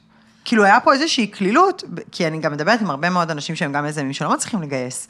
שאתה יודע, אני, ברוך השם, את האמונה הזאת אין לי, אבל שאין עובדים טובים. היום אין אנשים רציניים, אני לא מאמינה בזה. אה, אבל משהו לא... קודם כל, מבין? חשוב לי להגיד שבשלוש שנים שהחברה קיימת, פיטרנו והתפטרו לא מעט עובדים, התפטרו אנשים שממש התבאסתי שהתפטרו, וזה כל פעם שמישהו עוזב כזה, זה, זה מכה בבטן. זה מכה. מכה בבטן, כי אתה כאילו, אתה מרגיש כמו בפרידה, כמו בפרידה. כאילו, מה, בסך הכל עבודה, אתה אומר, אבל זה לא, זה כאילו, אתה מרגיש פרידה, כאילו, לא היית מספיק טוב בשביל הבן אדם, שהוא פשוט קם והלך, ככה אני... וואי, כאב, כאב לב. אבל, אבל, אבל זה באמת אה, ככה הרגשה, וזה, וזה קורה לי וקרה לי מאז שהקמנו את החברה הרבה פעמים, ו, וזה, ולשני הכיוונים. ומקרים מאוד קשים גם, שאתה, מקרים מאוד קשים. שזה out of the blue גם. לא, לא, כן, גם out of the blue, וגם אנשים שנגיד אנחנו נפרדנו שהם היו במקום לא טוב בחיים שלהם, ואתה יודע כמה זה הולך להיות קשה להם, אבל אתה עדיין מבין שזה גם בסוף בשבילם. חד משמעית. אבל זה, זה היה, היה המון, המון אירועים, וזה אגב אחת הסיבות שאני גם, גם מתמודד, כמו שאת אומרת, כי כן. בסוף אני... אני חי הרבה את הרגעים האלו, את הפרדות מהאנשים, את, ה, את, את, את, את הרגעים שזה לא עובד, הם לפעמים, הם גוברים אצלי על, הדבר, על ההצלחות. נגיד, עכשיו אנחנו היום, אני מדבר איתך, אנשים כבר בשעה הזאת יושבים בניו יורק ואוכלים את הסלמון. זה מטורף. אני צריך כל בוקר להגיד תודה על זה, אבל על מה אני חושב? אני חושב על אותו עובד או עובדת שאני צריך לעשות איתם שיחה קשה. ולבחון את, אה, את, אה, את המקום שלהם בחברה, או את אותו עובד או עובדת שאני חרד על זה שהם יעזבו, כי... ואיך אתה עושה שיחה קשה? כי אני לא מדמיינת אותך עושה שיחה קשה. מאוד קשה, אבל האמת, אני חייב להגיד לך שאני פשוט משקף את המציאות בשלב יחסית מוקדם לאותו עובד, וגם כל מי שעזבו היום, או הועזבו, נשארו ביחסים ממש טובים איתי ועם החברה. אמ, והסיבה זה, ש, זה שהם יודעים שזה לא אישי, שלמרות שתמיד יש הרגשה אישית פה בסוף, הם מבינים שהמקום שאני עושה את זה, זה ממקום של טובת החברה וממקום של המישן המאוד גדול שהחברה הזאת רוצה להשיג. זאת אומרת, אה, אני משקף משלב מוקדם, נגיד... אה, אבל אנחנו שתינו יודעים שלא משנה כמה תשקף, בן אה, רואה מה שהוא רוצה לראות. הוא רואה מה שהוא רוצה לראות, אז הוא יכול לא להסכים עם השיקוף. אני אומר לו שהעבודה הייתה, העבודה לא מספיק טובה, הוא יגיד לי עבודה מעולה. אבל הוא ישמע ממני עבודה לא מספיק טובה כמה פעמים, עד שמתישהו העבודה לא מספיק טובה, כן, אתה יכול לבוא להגיד לבן אדם העבודה לא מספיק טובה? כן, בפירוט, מה העבודה ומה לא נעשה טוב. הם, אה, וזה, וזה, וזה לא עניין של יכול, אני חייב, וזה כואב לי בבטן, אבל אני, אני עושה את זה, ואין ברירה. ו, ואני צריך לעשות את זה הרבה לפני, וצריך לעשות את זה הרבה יותר נחרץ, וצריך לעשות את זה לפעמים הרבה יותר מוקדם, ואני לא מצליח, כי בסוף זה קשה לי. אבל, אה, אבל בסופו של דבר, מה שצריך לקרות יקרה. אבל חשוב לך נגיד ש... אני רוצה להגיד אה, להיות בקשר טוב עם העובדים, אבל אני דווקא אגיד שהעובדים יאהבו אותך. אז זה אחד, אחת הבעיות שלי, כן? זה, זה, זה, זה זכות ובעיה. נכון, אנשים שרוצים להיות בטוב עם כולם. יותר מזה, אני אגיד לך יותר, יותר עמוק מזה אפילו, מזה שאני מאוד בן אדם מרצה. אוקיי? מאוד. אז גם מאוד חשוב לי שכולם יאהבו אותי, ולראשונה פה התמודדתי עם כל כך הרבה אתגרים שאילצו אותי בכל כך הרבה פיטורים וב, ובשיחות קשות, שהתרגלתי להיות מישהו שלא כולם אוהבים אותו, שזה למידה ענקית בשבילי. אבל יותר מזה, תחשבי איך אמרת, אמרתי לך מאז שתהיה קטן שתהיה ראש ממשלה. עכשיו, זה חלק מה... זה חלק מהריצוי שלי. כי מאז שאני קטן, כל הזמן, היו בטוחים שמשהו גדול יקרה איתי. ואני כל היום בחרדת קיום ההבטחה הזאת. כי אם אני פתאום את פוגשת אותי היום, ואני אומר לך, וואלה, אני לא יודע מה, עושה איזה משהו שכנראה קטן עליי, לדעתך, או איזה משהו בקטנה כזה. את מתבאסת, מה, אופק? אתה? אתה שמאז שאתה בכיתה א', אני אומר לך שתהיה ראש ממשלה, עכשיו אתה, לא יודע מה, עובד פה ושם ועושה את הדבר, קטן, מה פתאום? אז אני כל, כל החיים חי בתוך זה, ואני מבחינתי, גם אם שאני מצליח, אני לא מצליח, כי הרי השאיפה ממני היא להיות הכי גבוה. אני, אני לא אשכח שהלכתי לגיבוש מטכ"ל, בסוף אה, הגעתי למגלן. בן אדם מהצד הסתכל, יגיד, בואנה, אחת היחידות הטובות. אני, כולם ציפו שאני אהיה בסיירת מטכ"ל. איך הוא לא בסיירת מטכ"ל? מה זה? עם מי מדברים שם? איך הוא נופל שם? בסדר, אז אני לא. כאילו, הכל טוב, אז הגעתי למקום אחר, אבל אני אומר, אני חי את המקום הזה, וזה מקום מאוד מעייף, כי אתה כל הזמן צריך להיות לא רק הכי טוב בעיני עצמך, אלא גם הכי טוב בעיני אחרים, ו- וככה, וממקום טוב, שאוהבים אותך, רוצים גם שתצליח. סתם, אני אומר, אני חי את החיים האלו של לא, ה... אתה לא סתם אומר, זה ממש ממש חשוב, כי אני חושבת שיש כל כך הרבה... אני מאוד מאמינה בקרמה, וטוב וטוב לו, והעולם תמיד מנסה לשכנע אותך להיות אחר כדי להצליח, ואני נכון. אומרת, לא. הרבה מרצים, וגם כשהם מצליחים, וגם כשהם עושים עדיין 20 מיליון אה, דולר אה, גיוס, עדיין הם מרצים, וזה בסדר, וכל אחד עובר את השלב שלו. זה לא אומר שאתה פחות טוב, כאילו יש איזה קטע, אתה יודע, אני עכשיו, אני, אני, אני בטוחה שיש אנשים יושבים בבית ואומרים, מה, הוא עדיין מרצה, כאילו, כאילו, אתה יודע, בכל זאת, אבא לשתיים כבר מבוגר, כאילו, איך אתה מרצה. ו- וזה יפה שאתה אתה לא רק מודע לזה, אתה גם אומר את זה, לא, אני מרצה, כי אני, אני חייבת להגיד שאני כרגע, זה בדיוק מה שאני עובדת עליו. אני עצרתי הכל, המכה אותי של המלחמה, היא גרמה לי להשבית את הכל, גם כי אחת העובדות עזבה לחו"ל, שנייה הלכה למילואים וזה וזה, ופתאום כשעצרתי הכל, והפסקתי לרצות, כי הרי מה אני עשיתי? אני שלוש שנים, מה אני עושה? אני שלוש שנים, אני שמה את עצמי במקום השני. אבל אני לא מרצה. מה זה אומר? זה אומר שאני כאילו אה, תמיד מבינה את הצד השני, אצלך זה יותר בקטע של ריצוי, אצלי זה יותר בקטע של הבנה. זאת אומרת, זה לא משנה מה תעשה לי, עכשיו אתה בן זוג שלי, אתה לא, תעשה משהו באמת נוראי. אני, בסדר, אבל אתה יודע, אבא שלו, אימא שלו עשתה לו ככה בילדות, וזה, אני כאילו אבין אותך. והיום אני לומדת משהו מטורף, שזה לשים את עצמי במקום הראשון, מה זה אומר? זה אומר שזה, נכון, אני מבינה אותך, אני גם לא צריכה לסלוח לך, כי לא, מעולם לא כעסתי, כאילו אין לי את היצר הזה פשוט לכעוס, אני ישר מבינה. אבל יש גבול. זאת אומרת, אני מתחילה לשים גבולות. והתחלתי לשים לב שככל שאני יותר, זה הכל הרי סביב ערך עצמי, אתה יודע, הריצוי, זה. ככל שאתה מעריך את עצמך יותר, אתה מבין שלא כולם יכולים לאהוב אותך, כי פשוט כל אחד, הרי, בן אדם שלא אוהב את אופק רון, אתה מבין, זה בסופו של דבר בן אדם שקם בבוקר, כשהוא היה בן שנה, ואבא שלו אמר לו מילה לא במקום, הוא שם משקפיים בצבע אפור, והוא רואה עכשיו את הכל עם פילטר אפור. ובגיל שנתיים הגננת אמרה לו, אתה, אתה נמוך, וגבוהים הם אנשים אה, טובים יותר, ועכשיו כל פעם גבוה הוא רואה אותם במשקפיים, ואתה יודע, מלא מלא מלא מסננות, וכשהוא מגיע לאופק רון, הוא לא רואה אותך כמו שנטע רואה עם המשקפיים שלה, הוא רואה במשקפיים שלו, זאת אומרת, זה בכלל לא תלוי בך. וכל עוד אתה מתעסק ב... בהם, אתה לוקח מהאנרגיה שלך, וכשאתה לוקח מהאנרגיה שלך, אתה, ב, איך, בזה שאתה פוגע בך, אתה פוגע בהם.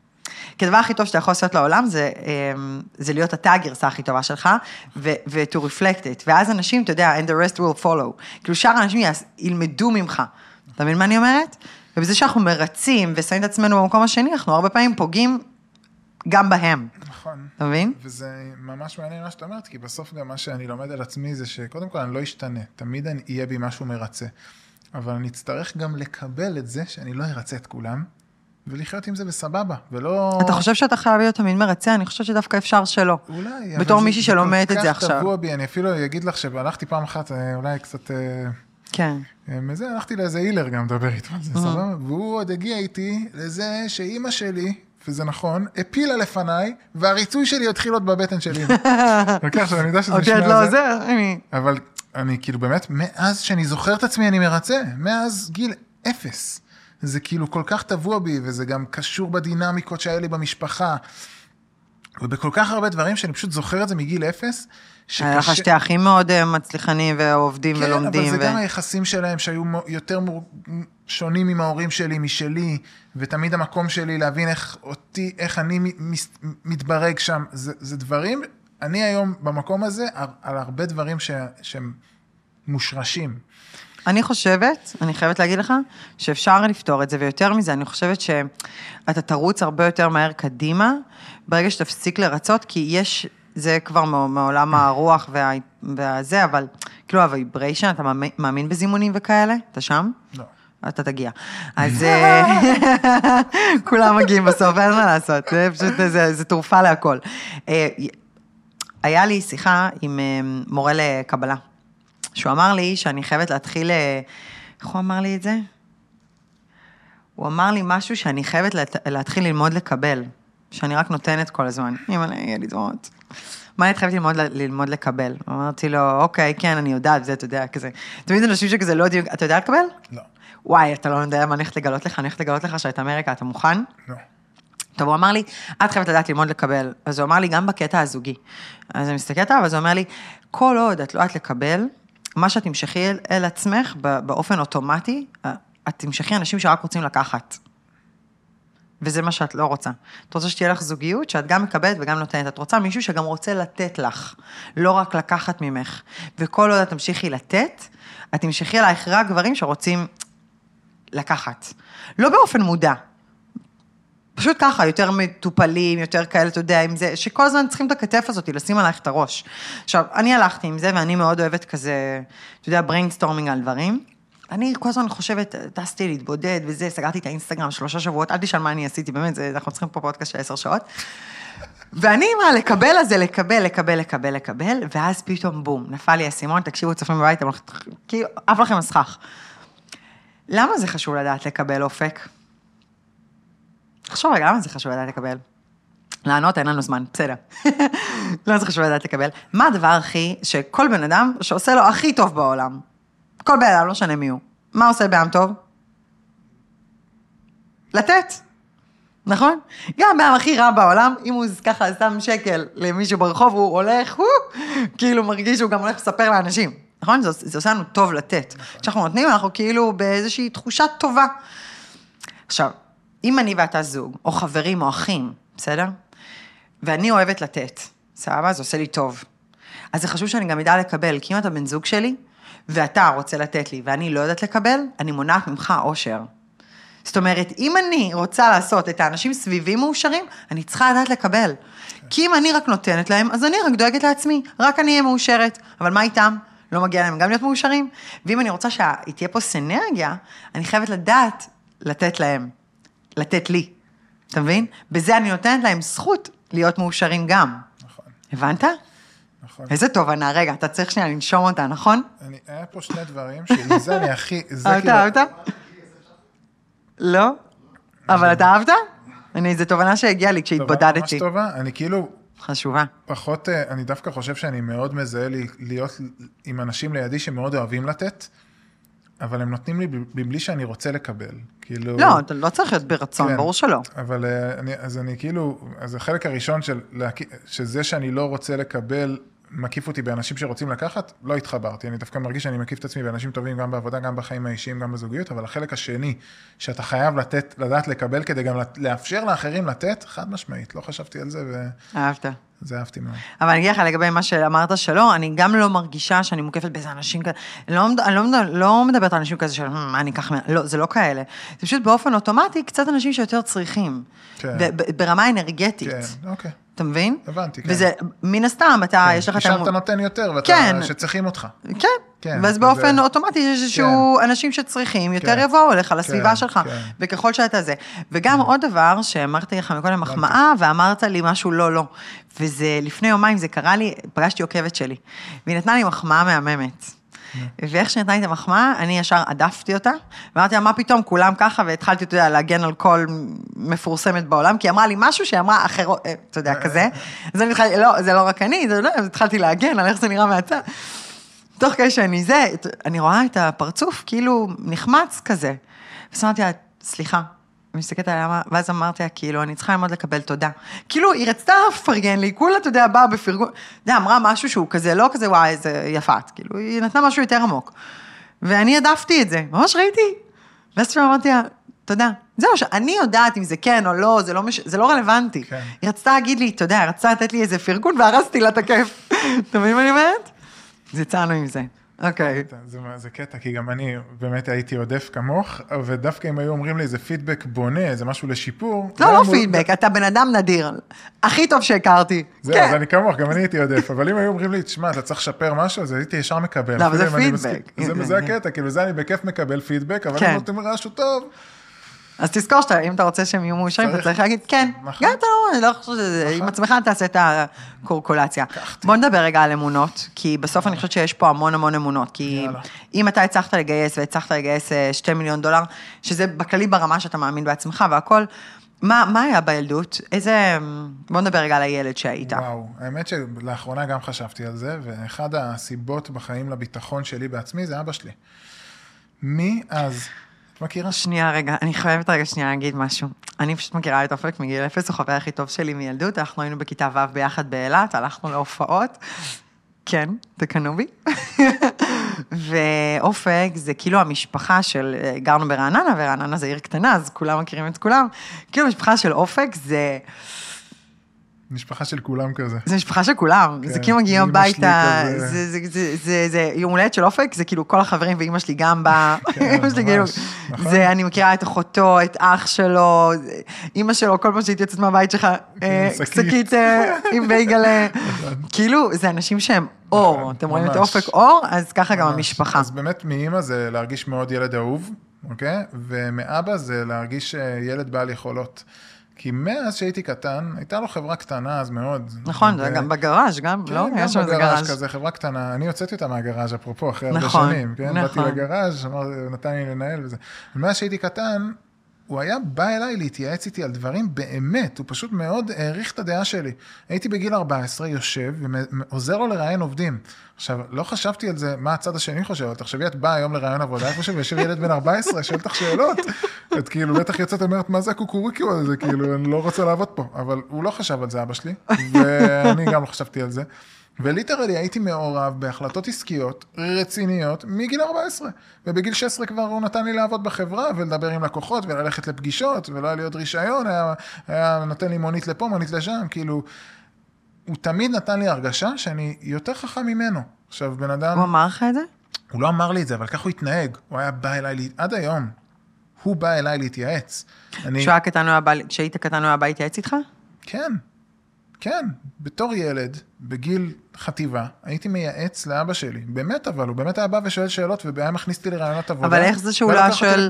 איך זה שהוא לא היה שואל את אח שלך, נגיד שהוא איש עסקים אז זה מצליח? הקשר שלנו, עוד פעם, קודם כל אח שלי גם היה, היה, אח שלי היה עורך דין, אז הוא היה עורך דין שלו, אז בכן דברים משפטיים ובתחום של אח שלי, אח שלי גם היה עוזר. אבל אליי הוא היה בא עם הכל. וזה ש... מה זה? אני הצעיר, אח שלי גדול ממני ב-15 שנה ואחותי ב-12 וחצי. ו... והוא היה אליי עם הכל. ולאחרונה, כי ישבתי באמת עם איזושהי פסיכולוגית של הקרן שהשקיעה בנו, שיושבת עם היזמים, אז אה, אמרה לי, אמרת לו את זה פעם? אמרתי, וואלה, לא. אז עכשיו אתה מזמין אותו לבירה ומספר לו לפני חודש, ישבתי עם אבא שלי ואמרתי לאבא תודה. לפני חודש, ממש, לקחתי אותו לבר בהרצליה. אבל ישבתי- שאלת אותו? שאלת אותו איך, איך זה, כאילו למה דווקא אתה, נגיד מכל, אני לא מה- שאלתי מה הוא- אותו. מה הוא זיהה בך, או, או מה היה? כי היה שם משהו. הוא לא סתם בא להתייעץ איתך, כשיש לך שתי אחים גדולים, ששניהם חכמים, שניהם עורכי דין, שניהם מצליחים, ברוך השם, מה היה שם? כאילו, אה, אני, אני, אני, יש לי הרבה להגיד מה היה בך בתור אה, ילד, אבל מה, מה היה בך שאתה יודע, או שהוא אמר שזו הסיבה שהוא בא להתייעץ איתך? כי היה שם משהו. אז אני לא יודע על מה הסיבה, אבל זה כל כך ברור לי, כי כל פעם שהוא היה בא, באמת הייתי מרגיש שאני עוזר לו. באמת הייתי נותן לו רעיונות, או פתרונות, ובאמת הוא היה הולך ומיישם, וזה באמת היה עובד, כאילו זה היה לי כבר מתישהו מובן מאליו שאני עוזר לו. אבל איזה ילד יכול להגיד שאבא שלו, לא אבא שאת יודעת, אבא שמנהל חברה, אמנם קטנה עדיין הייתה, בא אל הילד שלו, הקטן, לבקש טיפים, וזה כאילו הגיוני. זה לא הגיוני, אבל זה, זה, זה בנה אותי, זה בנה לי את הביטחון. ו... רגע, אז בוא נלך עוד קצת צעד אחורה. כן. יסודי, גן. אתה זוכר איזה ילד היית? כן, ילד מאוד מאוד חברותי. כן. מאוד מאוד חברותי, תמיד כזה מוקף חברים, ומאז, מאז, באמת הייתה לי ילדות מאוד מאוד טובה, ילדות מדהימה. יש לך, אם נגיד עכשיו סתם, אני שואלת אותך שאלה, יש מצב שלא חשבת עליה אף פעם, כן. אבל אם יש לך איזשהו זיכרון, שהיום אתה צריך לשלוף אותו מהאחרון, אתה אומר, אה, זה נורא מתקשר. נגיד, אני יכולה להגיד לך שאני, בגלל שעשיתי את זה לעצמי, אז אני בגן הייתי סורכת לילדים שרוכים ועוזרת לגננות, לא הייתי הולכת לישון צהריים, אמא שלי תמיד מספרת לי, לא זכרתי את זה בכלל. והיום נורא מתקשר. קראתי שכתבת את זה. כן, אז זה נורא, זה בדיוק מה זה, זה נורא מתקשר נכון. אליי, נורא מתחבר לי פתאום שהייתי ילדה כזאת, והיום אני כזאת. תמיד הייתי נורא אמהית. כן, איזשהו- זה גם, זה גם התח... כאילו, קודם כל, הייתי שחקן כדורסל גרוע.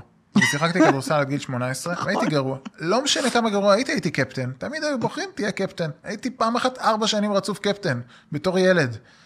אז אני כאילו, זה בדיוק מראה את זה, שלמרות שהייתי הכי מנהיג. גרוע, ראו... תמיד היית מנהיג. ראו יכולות מנהיגות. המ- המאמן, ושם אותי קפטן.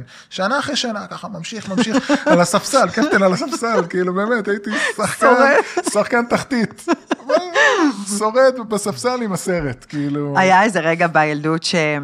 שאתה זוכר שהייתה לך איזושהי תפנית, איזשהו משפט שמישהו אמר, מורה, חבר, אימא, משהו שכזה, בום, השתנה, שכזה, טיק, היה לך כזה, החיים לפני ואחרי? וואי, אם הייתי, כאילו הייתי בטוח, אני בטוח יכול לחשוב, לא, לא קופץ לי כרגע עכשיו, אני כן יודע להגיד לך שאיזושהי תקופה ששינתה אותי והעלתה לי את המוטיבציות, זה ששירתי במגלן, אז הייתה תקופה שנפצעתי.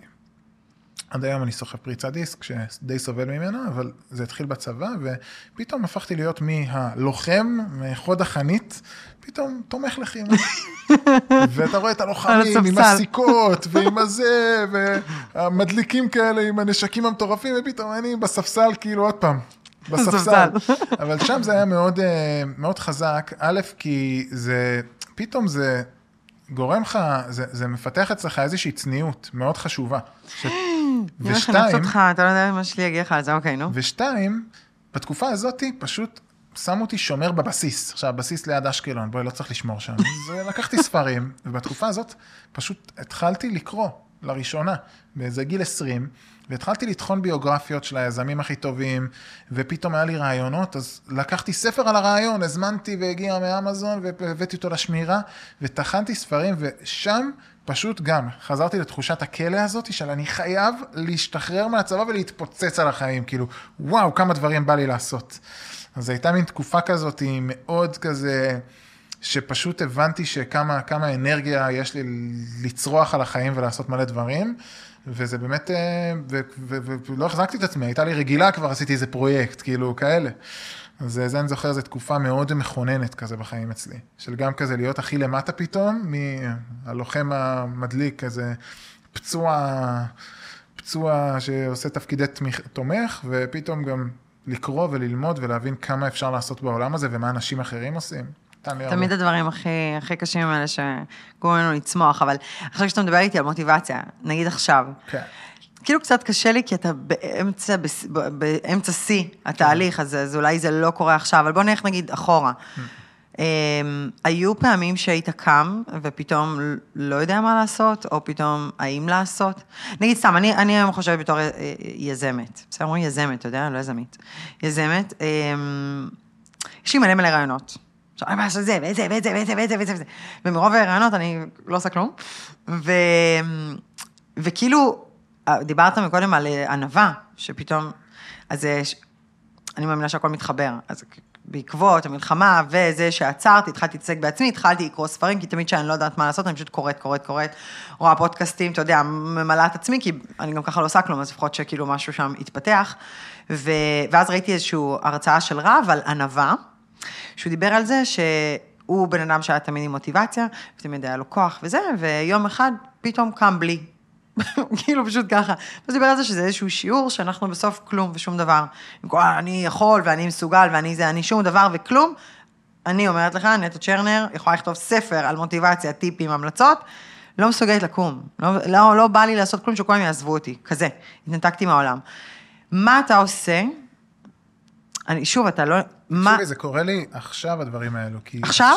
מה זה? שאתם עכשיו נכנסים לניו יורק וכאילו אתם בשיא התפוצצות שלכם, כי עכשיו הוא יצא לשוק, המוצר. אני לא, לא מדבר אולי עכשיו עכשיו, אבל בתקופה הזאת של היזמות, זו התקופה הכי קשה בחיים שלי גם, כן? המיזם הזה זה המיזם שלקח ממני הכי הרבה, הכי הרבה אנרגיה, והייתי במקומות הכי נמוכים, מבחינת אה, לא לרצות לקום בבוקר ודיכאון, דברים שלא הכרתי על עצמי, היה לי את זה קצת אולי בטירונות, ומאז זה לא קרה עד עכשיו. וואי. כאילו, זו הייתה התקופה הכי קשה בערך אה, סביב הלידה של אגם, הבת השנייה שלי, פשוט כמות הסטרס עליי הייתה גדולה מנשוא.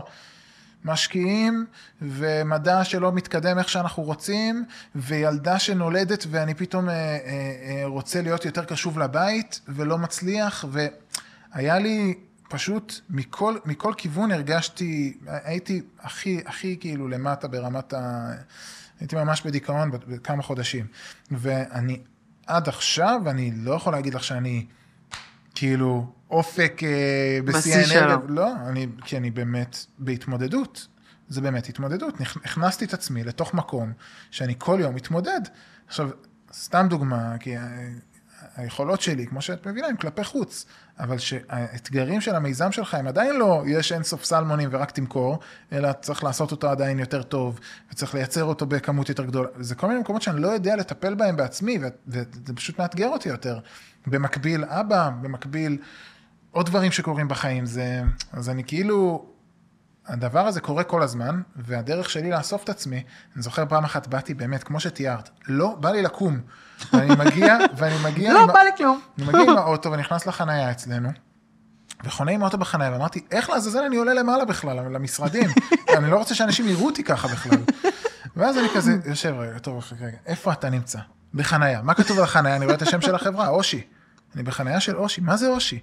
זה משהו שהיה רעיון שלך לפני שלוש שנים, או שנתיים. רעיון או... לא ברור. ו- ויש חנייה עם השם הזה עכשיו פה, ואתה תעלה למעלה, ויש 20 מדענים שעובדים ועובדים ועובדים לעשות את הסלמון הכי טעים בעולם. מי אתה בכלל לקטר? וכאילו, אתה יודע, פתאום אתה מכניס את עצמך לפרופורציה. לפרופורציה. בוא'נה, אסיר, אתה יודע מה, אני בכלל, כאילו, אנשים מחפשים עבודה, אני חי את החיים שאני כתבתי אותם.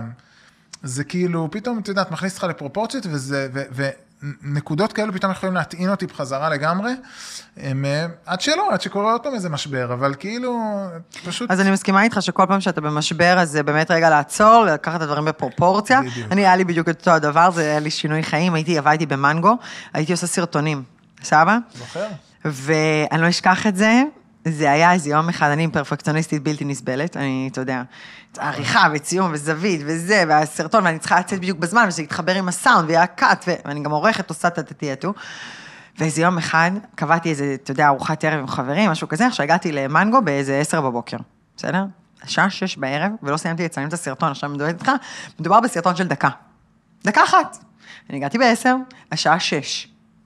האם זה הגיוני? לא. האם זה סביר? לא. האם זה נורמלי? לא.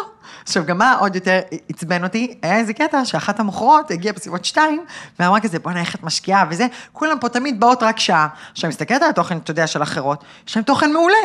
אבל הן עושות אותו בשעה, למה אני עושה אותו בעשר שעות? אתה יודע, מין תסכול עצמי כזה, כאילו, תשחררי, תפסיקי את פרפקציונית, תשחררי כבר, כאילו, די. אתה יודע, התעצבנתי על עצמי, ממש כעסתי על עצמי. די, תהני מהחיים, כאילו. ואז סגרתי את הווילון, עשיתי עם עצמי שיחה, שקיימים עושה עם עצמי שיחות. זכרה, אמרתי, נטע, תקשיבי, בואי רגע שנייה, נתפקס. את כרגע נמצאת באיפה? במנגו. מה העבודה שלך? לצלם סרטון. ומה את צריכה לעשות? להראות בגדים במנגו. את מבינה כאילו שאת חיה את ה fucking חלום? כאילו העבודה שלך זה fucking לבוא לקניון. לחנות של מנגו, לצלם לוקים, ואת מקבלת על זה fucking כסף. אותה התמודדות. לא כולל העוד בגדים שאת זה מקבלת. סיפור שסיפרתי. נכון? כן. וזה כאילו, אני אומרת לך מאותו יום, אני הייתי עובדת קודם כל כפול, אם הייתי, כאילו הייתי באה יומיים. התחלתי להגיע למנגו יומיים. במקום מ-10 עד 7, הייתי מגיעה מ-10 עד 7 פעמיים. כאילו, ובשמחה. אבל מה עושים, וזו הנקודה האחרת שאני בה נמצאת עכשיו, כי, כי נגיד עכשיו אני לא עובדת, בסדר, ומחקתי כל הקמפיינים שלי וזה, אני במצב רוח טוב.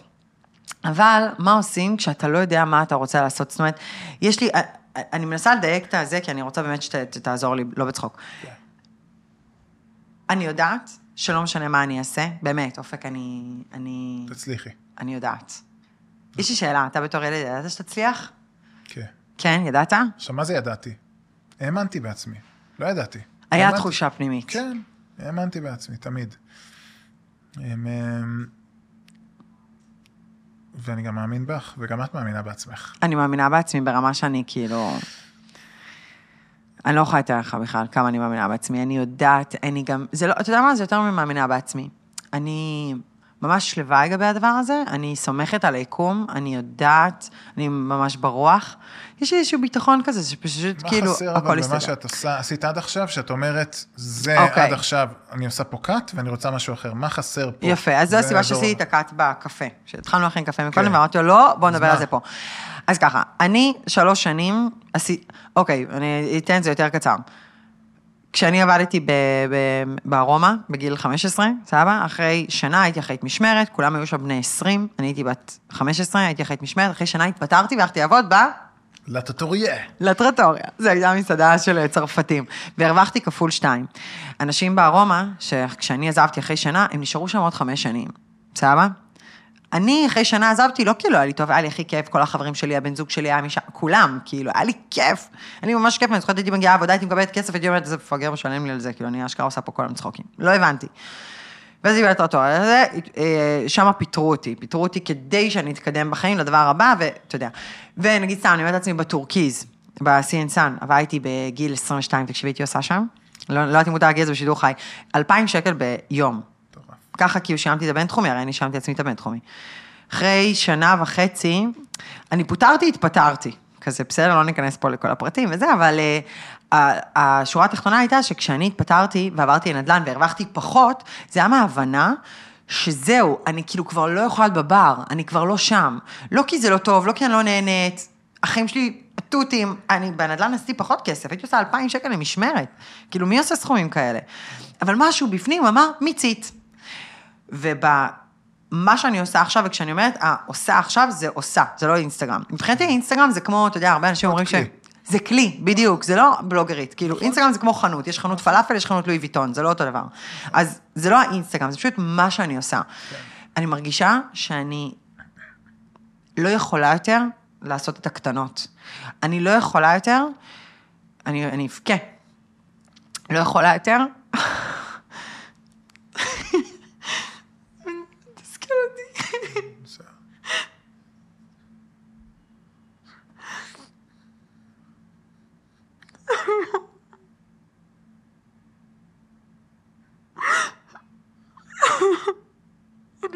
מותשת.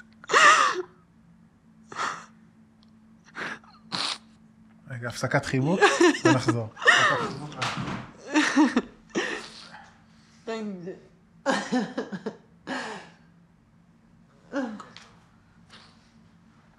וואי. יאללה. אז זהו, ש... כשדיברתי איתך על אמונות, זה לא סתם שאתה הצלחת לגייס 2 מיליון דולר, כי אני יכולה לגייס היום גם 10 מיליון דולר. אנשים אומרים לי, נטע, כשאת עושה משהו, תגידי לי, אני מרוויח כסף. בסדר, שם אין לי בעיה. גם יש, אין לי אמונה מקבילה, ב... לא מצליחה לעשות את הדבר הזה, כדי שאני אוכל להתקדם קדימה. אני כל הזמן מתעסקת בקטנות. אני רוצה לעשות הרצאה של דרור גלוברמן. עכשיו, אני, אני, אני לא... אנחנו עושים את זה תוך שבוע, אתה יודע איך אני עושה, אני באה, נכנסת למשרד, אני עושה, טוב, הרצאה של דרור גלוברמן, סגרו תאריך, תשלמו את זה, מה שצריך. לא, זה כזה, אין לנו, יש זמן, ובסוף זה קורה. אבל אני, המון אנרגיה שם, אתה מבין? כאילו לא מצליחה לגייס את האנשים הנכונים, או שמישהו ינהל את זה מלמעלה, או כאילו משהו כל הזמן שם. והגעתי למצב שאתה יודע, אתה, אתה כאילו ראש מעל המים, ראש מעל המים, ראש מעל... נגמר לי האוויר. ואמרתי, אוקיי, משהו אני לא עושה כמו שצריך. ואני רוצה לעשות את הדברים יותר בגדול. אני לא רוצה לדבר איתך על שאני רוצה לעשות דברים בינלאומיים, אבל... למה? אני... לא, אני אומרת, אני לא רוצה אפילו לדבר איתך על זה, אבל, אבל אני לא רואה את עצמי כבר, כאילו, עושה את הדברים הקטנים. אני, אני מקבלת הצעות להיות שותפה בסטארט-אפים. אני רואה את עולם האינסטגרם הולך למקומות אחרים. יש לי רעיונות מפה ועד תאילנד. אני יכולה להרצות, להסביר. יש לי, אני גם יודעת שאם היום אני אפתח חנות אה, פיג'מות, היא הכי תצליח, ואם אני אעשה מחר סטארט-אפ, הוא הכי יצליח. אה, אין לי שם. אבל מרוב דברים, א', אני לא מצליחה לבחור. זה לא שאני לא מצליחה לבחור, אני פשוט... אני לא רוצה לעשות כדי לעשות. אני רוצה לעשות כי אני קמה בבוקר ואני באורות. וכשאני מדמיינת, ואני עובדת על זה הרבה, כשאני סוגרת את העיניים, מה אני רוצה, אופק, אני רוצה להגיע למשרד שיש כבר צוות של 30 אנשים, שאני באה ואומרת, עושים הרצאה של דרור גלוברמן, ותוך דקה, תוך דקה, האירוע כבר סגור, כי זה בדיוק דקה, לסגור אותו, לשלם לו כסף, לסגור אולם, לסגור זה, סבבה, להכין כרטיסים, לדאוג לכל המסכים, ושתחשבו על דברים שאני לא אמרתי. לא, מעבר לצמידים, שיהיה פלקט, מבחינתי, שיהיה להם הפתעה לכל העוקבים שמגיעים על, על עם אה, ספר של בינה מלאכותית ולא יודעת. אני כאילו- אדייק אותך. את כן, רוצה... דייק אותי. אני אדייק אותך, כי זה גם חו- חוויה שאני חוויתי. אוקיי? וואי, מותשת. למה חוויתי את זה? כי אני גם הייתי בחברה של אבא, שהצליחה מאוד, גדלתי אותה בשנתיים ב-70 אחוז. כן. מטורף, באמת, ולא הרגשתי את הסיפוק. זה למה עברתי אז לעמותה. ופתאום הרגשתי את הסיפוק הזה, והרווחתי גרושים, אבל זה היה לי שווה את הכל. ומה שאני מרגיש זה שאת מרגישה שאם עכשיו את עושה קמפיין לאיזה מותג קטן, את מי זה מעניין? את רוצה לעשות דברים שמשנים... גם למותג גדול זה לא מעניין אותי. אבל גם לגדול, את רוצה לעשות דברים שבאמת משנים את העולם. נכון. ואם עכשיו יקנו יותר איזה פירמה... לא מעניין אותי. לא מעניין אותך. לא מעניין שזה אותי. יהיה המותג הכי גדול בעולם, זה לא מעניין אותך. לא כי את- מעניין כי את מקדמת לקנות איזה פירמה, ואת רוצה, לקד... את רוצה לקדם את האנושות, רוצה לעשות את הדברים שנותנים הכי הרבה ערך בעולם. כן. זה מה שאת רוצה לעשות. אני רוצה, אני... והדרך אתה- אתה לעשות מה את אני- זה, זה פשוט לנקות כל דבר שלא נותן ערך. כל דבר שלא נותן ערך, אוקיי? עכשיו, זה, זה, זה תהליך, כי כמו שאני בהתחלה הייתי צריך לעבוד בעמותה בשכר, שכר נמוך, אוקיי? לא משנה. היום, זעום. היום, היום, היום יש לי בעלות בסטארט-אפ שעל הנייר, ויום יגידו אם, אם, אם, זה, אם זה גם יהיה במציאות או לא, אבל על הנייר הוא שווה עשרות מיליוני דולרים, והיום יש לי בעלות בסטארט-אפ כזה. אוקיי, אבל התחלתי מלהיות עובד בעמותה. אוקיי, למה? כי הבנתי, כמו שאת הבנת בנדל"ן, שאת צריכה רגע להרוויח היום בבוקר פחות, כדי להתעסק 100% בדברים שאת הכי פשנאית עליהם. ואם את במקום שאת עושה הרבה דברים שאת לא פשנית עליהם, היום את במקום שאת פריבילגית, שיש לך מספיק בצד, כדי שתגידי, סאוכטוק. אני אמרתי סאוכטוק. וכל דבר שאת לא מרגישה ומתרגשת ומתלהבת מהערך שהוא הולך לתת לעולם, לעוקבים שלך, לא משנה למי, פשוט לא עושה. לא משנה כמה כסף מציעים, לא רלוונטי בכלל הכסף. אוקיי? ובהתחלה תצטרכי לעבוד בכל מיני דברים בפחות, אוקיי? לעשות איזושהי הרצאה בתחום חדש, שעוד אנשים לא מבינים כמה טובה את בזה, וישלמו 20 שקל בשביל ההרצאה ולא 200 דולר בשביל ההרצאה, כי את יודעת שזה שווה 200 דולר עוד כמה חודשים. עוד שנה, עוד שנתיים, עוד עשר, זה לא משנה. אבל זה, זה בסוף כל השינוי, כאילו, את, את לא נראה לי צריכה לשנות הרבה, חוץ מפשוט לבחור את, ביום-יום את הבחירות היותר נכונות לך. אבל לא, עברתי את זה כבר. הייתי אוקיי. שם לפני שנה, אני כל שנה מדייקת את עצמי. אז את, אוקיי. ה, את כל מה שלא משרת אותי, זאת כן. אומרת, אה, כל מה ש, ש, שלא בא לי בקלות ובא לי בהרבה מאוד מאמץ, כן. זה, ואתה יודע, ואתה כל פעם גם מדייק, כי לפעמים אתה מכניס וזה וזה. כן. יותר מזה, כבר הגעתי למצב של סינון אנשים. זאת אומרת, אנשים שהרגשתי שאתה יודע, אין מה אוקיי. לעשות, כאילו כבר, אז אנחנו זה לא נמצאים מזה. באותו אז זה מקום. יותר מזה, מה שאת, מה שאת אומרת. את אומרת, אני רגע רוצה לשבת עם עצמי ולחשוב, אני, אה, אה, מה הערך המטורף הזה שאני רוצה לתת, צריכה פשוט לבנות תוכנית. אני חייבת לבנות תוכנית. לבנות תוכנית, לשבת, לבנות תוכנית. אני- אני אגיד לך, אני יודע-. אני יודעת מה אני מה הולכת. היעדים שלי? אני אני רוצה ברמה הבינלאומית, כן. לתת ערך לאנשים ולא ברמה הלוקאלית, לא. אחלה, לומדת אני אנגלית, כל היום מגניב. fucking לומדת אנגלית, כל יום. יופי. אני זה מה שאני עושה, כל הזמן שומעת פודקאסטים באנגלית, כל היום, מהבוקר עד יופי, גם. אני עברתי את זה, כן? בסוף תביני שהיום, ממצב שאני מפחד לדבר באנגלית, היום גם, אני כל כל הזמן אני, אני עשיתי את האינסטגרם לקונסוליה בזמן המלחמה. מטורף. שבועיים, באנגלית, לא מבינה מילה. תקשיב, יושבת לידי מישהי, אני כותבת, אתה יודע, מראים לי תמונה של ביבי עשה ככה וככה, אוקיי, ביבי נתניהו, is meeting, ויאללה, שתתקן שגיאות. כאילו, אין לי מושג כלום, אתה יודע. אנגלית קלוקלת, אבל עשיתי להם את האינסטגרם הדברים באנגלית. אז מעולה שאת עושה את זה, ותעריכי את זה שאת מתמודדת ולומדת ועושה את הדברים האלו, שבאמת ייתנו לך את היכולת לעשות את זה. אוקיי, אז רגע, שנייה, בוא ניקח איזה שלב קדימה. אני לפני שלושה חודשים, כשהתחילה המלחמה, אה, זאתי טסה, זאתי מילואים, כל הכוכבים הסתדרו, כשאני אעצור הכל. יופי. חזרתי, החלטתי שאני מוחקת את כל הקמפיינים. השארתי קמפיין אחד, כדי שיהיה לי כסף לשכירות. זהו. אנחנו, אני אגיד לך במאמר מוסגר את הסכום, סבבה, אחרי זה, שכאילו, מה זה? אני אומרת לך, אני מדברת עם חבר'ה שלי יזמים, הם לא מאמינים שעשיתי את זה. אני מחקתי את החברה, סגרתי את המשרד, מחקתי. כי אמרתי, אני, מה, מה זה רלוונטי בכלל לעצור הכל, אם אני גם ככה אעשה gap כל כך גדול, איך זה רלוונטי כרגע, אם נכון? לא הייתי- אם לא הייתי עושה את זה בעצמי, אז לא הייתי, אז אז זה נשמע לי מוזר, אבל עשיתי אותו דבר. אבל, כן. כשאתה עשית את זה, אתה אומר ש... כאילו, אני אומר, אני לא מצליחה, אני מרגישה שאני, אני, כאילו, המוח שלי כל היום זה, איך אני אבל מדייקת את זה, כאילו, אני קוראת והולכת ומקשיבה וזה, ואני, כל הזמן יש לי את אותו loop. של מה אני רוצה. אני בזמנו לקחתי את- הקואוצ'ר הספציפי הזה, שעשה איתי את התהליך, כי הרגשתי שאני צריך מישהו שילווה אותי ויעזור לנווט אותי. התשובות אצלי, אבל מישהו שאני אשב מולו ויבנה את התוכנית מולו, ויתחייב מולו, ויעשה את זה, את זה בצורה יותר מתודולוגית. את גם, כמוני, יזמת, הראש שלך רץ לאלף כיוונים, את צריכה שנייה מישהו שפשוט, מישהי או מישהו שישבו איתך, יפקסו אותך, ויבנו איתך ביחד, שבוע, שבועיים, שלושה, תוכנית. מה נטע הולכת לעשות 2024, ואיך זה מקדם אותי במטרות שלי? ואני גם חייבת שותף, לא? לא, אין חייב. אין חייב. אין, אני אין- רק כשהתחלת לדבר, אני אמרתי, אין, אני פשוט כאילו... אין חייב. אבל האם יש בכל דבר יתרונות וחסרונות? אז כן, יש יתרונות ענקיים בשותף, כן? ובשותף או שותפה, זה לגמרי. אז אני אומר באמת, יש לך עכשיו כמה שבועות, באמת תעשי עבודה, אבל רצינית, תשבי, תגדירי מה המטרות שלך, מה התוכנית, איך את מגיעה אליהם, מה הרעיונות שמקדמים אותך להגיע איזה למטרות האלה. פיפי אנחנו נראה את הפודקאסט הזה עוד שנה, וכאילו, אתה יודע, פפ. כי אני אומרת לך, אני, קודם כל, כן. אני אהיה בינלאומית, כן. ויותר מזה, אני... אני כאילו אומרת את זה, ואמרתי את זה באחד הפודקאסטים שראיינו אותי. כל היום אומרים, כאילו, איך את לא מפחדת לעשות ככה וככה וככה, ואני אומרת, אני לא אכפת לי מה אני אומרת, כי בסוף, אם אני לא, זה לא יקרה, אתה יודע, ואנשים יגידו בבית, אה, נטע אמרה וזה לא קרה, זה רק, אה, כאילו, זה, זה לא מעניין אותי, אין לי בעיה זה. אבל אני מרגישה, כאילו שאני רוצה את. אני, אני, אני, תראה איך אני מתביישת להגיד את זה, כי אני זוכרת את המצלמות, אבל רגע, אם נגיד ולא היו פה מצלמות, אז אני רוצה את הבעיה הכי משפיע בעולם. ומה זה אומר הבעיה הכי משפיע בעולם? אני רוצה שאנשים, הלמה שלי, אתה הלמה שלך זה הטבעונות וזה, אני הלמה שלי זה, זה אמון. יש לי אישוז עם אמון. בכל רמה חבריי, זה לא קשור בכלל לזוגיות, זה כאילו. בסיס. זה הבסיס, זה ואני בסיס מרגישה שהעולם להכל. הזה יש בעיית אמון מאוד מאוד קשה. נכון. וכל מה שאני עושה באינסטגרם, זה לא משנה איך תהפוך את זה, זה לא משנה אם זה קמפיין למוצר קוסמטי, או אה, AI, זה כאילו עובר מסך בדיקות, וזה, ועד שאני לא בטוחה, בטוחה, ונטע ממליצה, אני לא ממליצה, וזה הקור שלי. נכון. זה שאנשים, יהיה להם מישהו, כי העולם הזה הלך לאיבוד, ועכשיו ראינו את זה במלחמה, אתה יודע, אתה רואה סרטון ואתה לא מאמין לו, אז כאילו, רק דמיין לאן עוד זה הולך. ואני חושבת שאם אתה אומר מה זה נטע, זה כאילו הדבר הזה, שיש על מי לסמוך. נכון. ולנטע, זה שם החברה שלי, זה אומר האמת. נכון. שהכל מתחבר. אמ, אז אה, אין שום סיבה בעולם שזה לא יהיה, שלא תדעי לייצר אמון בך ברמה בינלאומית, אין סיבה.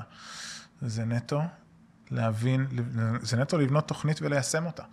שזה לא כזה קל לבנות תוכנית וזה לא כזה קל ליישם אני אותה. רק חושבת, אתה יודע, כאילו, אני...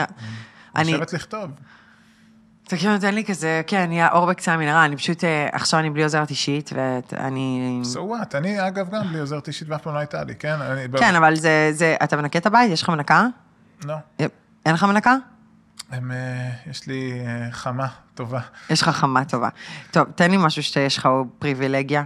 אתה נוסע באוטו? כי אם עכשיו האוטו יתקלקל? נוסע במוניות. אוקיי, ואם לא, ואם, אה, ואם לא תיסע במוניות, אתה תיסע באוטובוס? לא ברמת התיאוריה, ברמת ה... אם עכשיו לא זה, אז אתה תזכיר רכב אם צריך, נכון? אה, ברור. יפה, אז ברגע שאתה מתרגל, אתה לא חוזר אחורה. אה, הבנתי. That's the point. סבבה. לא בקטע של זה, אני גם לא. יכולה לישון, אה, אתה יודע, באוהל, הכל בסדר. אז אם, אחד הדברים שעכשיו חסרים לך זה עוזרת אישית, אז תמצאי עכשיו את הפונקציה הזאת, לא אותה עוזרת אישית שכנראה עכשיו במילואים, שהיא כבר מכירה אותך הכי טוב ואתם BFF, אז תמצאי לא יודעת את איך לעשות את זה מההתחלה. אתה ראית עכשיו את הבכי, את ההתפרצות הזאתי? כן. זה בכי של התשה. של חוסר אונים, חוסר אונים. אבל זה לא חוסר אונים, נטע, כאילו, את, יש לך כמוני לא מעט אנשים שפשוט ישמחו לשבת איתך, תבואי אליי למשרד ונשב במשך שעתיים נבנה תוכנית.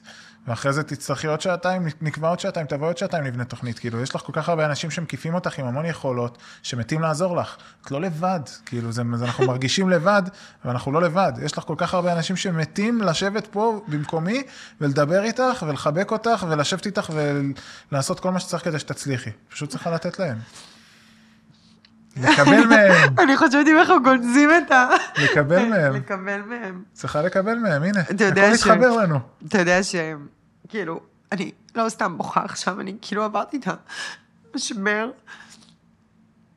הכי גדול בחיי. בשלושה חודשים האלה, שמן הסתם זה התחיל במלחמה, ודיברתי על זה הרבה באינסטגרם, שזה בא כדי גם לעורר אותנו, ברור. והיו את האנשים שבחרו, אתה יודע, וזה בעיקר היזמים, ואתה יודע, אלה שיותר, ב, ב, ב, אלה שהכי חזקים ומוטיבציה, כן. אז הם אלה שבחרו גם להדחיק ולהעמיס על עצמם ולהתנדב ולרוץ ולעשות ולעשות ולעשות ולא לתת רגע לכאב. כן. ואני להפך, אמרתי, אני נותנת לכאב. ו, והיה לי כאילו בלי שום קשר משהו שקרה לי כאילו באינסטגרם ומשהו עם הקהילה שלי, איזשהו משבר שממש כן. נפגעתי ממנו ברמה האישית. ואז אה, טסתי לקוסטה ריקה להתבודד. שמונה ימים, מחקתי את האינסטגרם, מחקתי הכל, ואז הייתה לי חברה שאמרה לי, אה, לפני שטסתי, כתבתי הודעה בערך לעשרה אנשים הכי קרובים אליי, ואני אקריא לך רק את השורה התחתונה. איך לא שלחתי לך? איך יכולתי לשלוח לך פתאום out of the blue? בסדר, רושם. אבל אה, כתבתי להם, כתבתי להם, רגע, אני אקריא לך את הזה, אני... תגידו, איך אני נראית סבבה עם כל הדמעות? כי כאילו אנחנו ממשיכים לשדר. זה- אבל, אה, זה נטע. כן, זו נטע. בקיצור, בקיצור, אז כתבתי להם, אה, הש, הש, השורה וחצי האחרונות היה, אז זהו, אה, לא יודעת, אה, כאילו הסברתי את כל הסיפור של מה שקרה לי, הייתי בניו יורק, זה היה אחרי שבועיים שהתנדבתי בקונסוליה, כל היום ראיתי את כל הסרטונים, אתה יודע, ואני חזקה בשביל כולם, אני חזקה, ואני חזקה, ואני חזקה, עד שכאילו הכל כזה זה. ואז כתבתי, אז זהו, לא יודעת למה כתבתי, זה מה שעלה לי לראש, אוהבת אתכם ממש, אני אצמח מזה, ובכללי תמיד אמרו לי שאני אתאהב רק כשיפתח לי הלב. אז חברים ומשפחה, תגידו לי מזל טוב, נכנס לי חץ לאמצע הלב, והוא פתח אותו על 200. ו... ומה שאתה רואה עכשיו, זה היה באמת, אחרי שהתחלתי לבקש עזרה, כאילו ההודעה הזאת, זה היה פעם ראשונה בחיים שלי, כתבתי הודעה, ואמרתי לחברים, אני צריכה כאילו שתהיו שם בשבילי.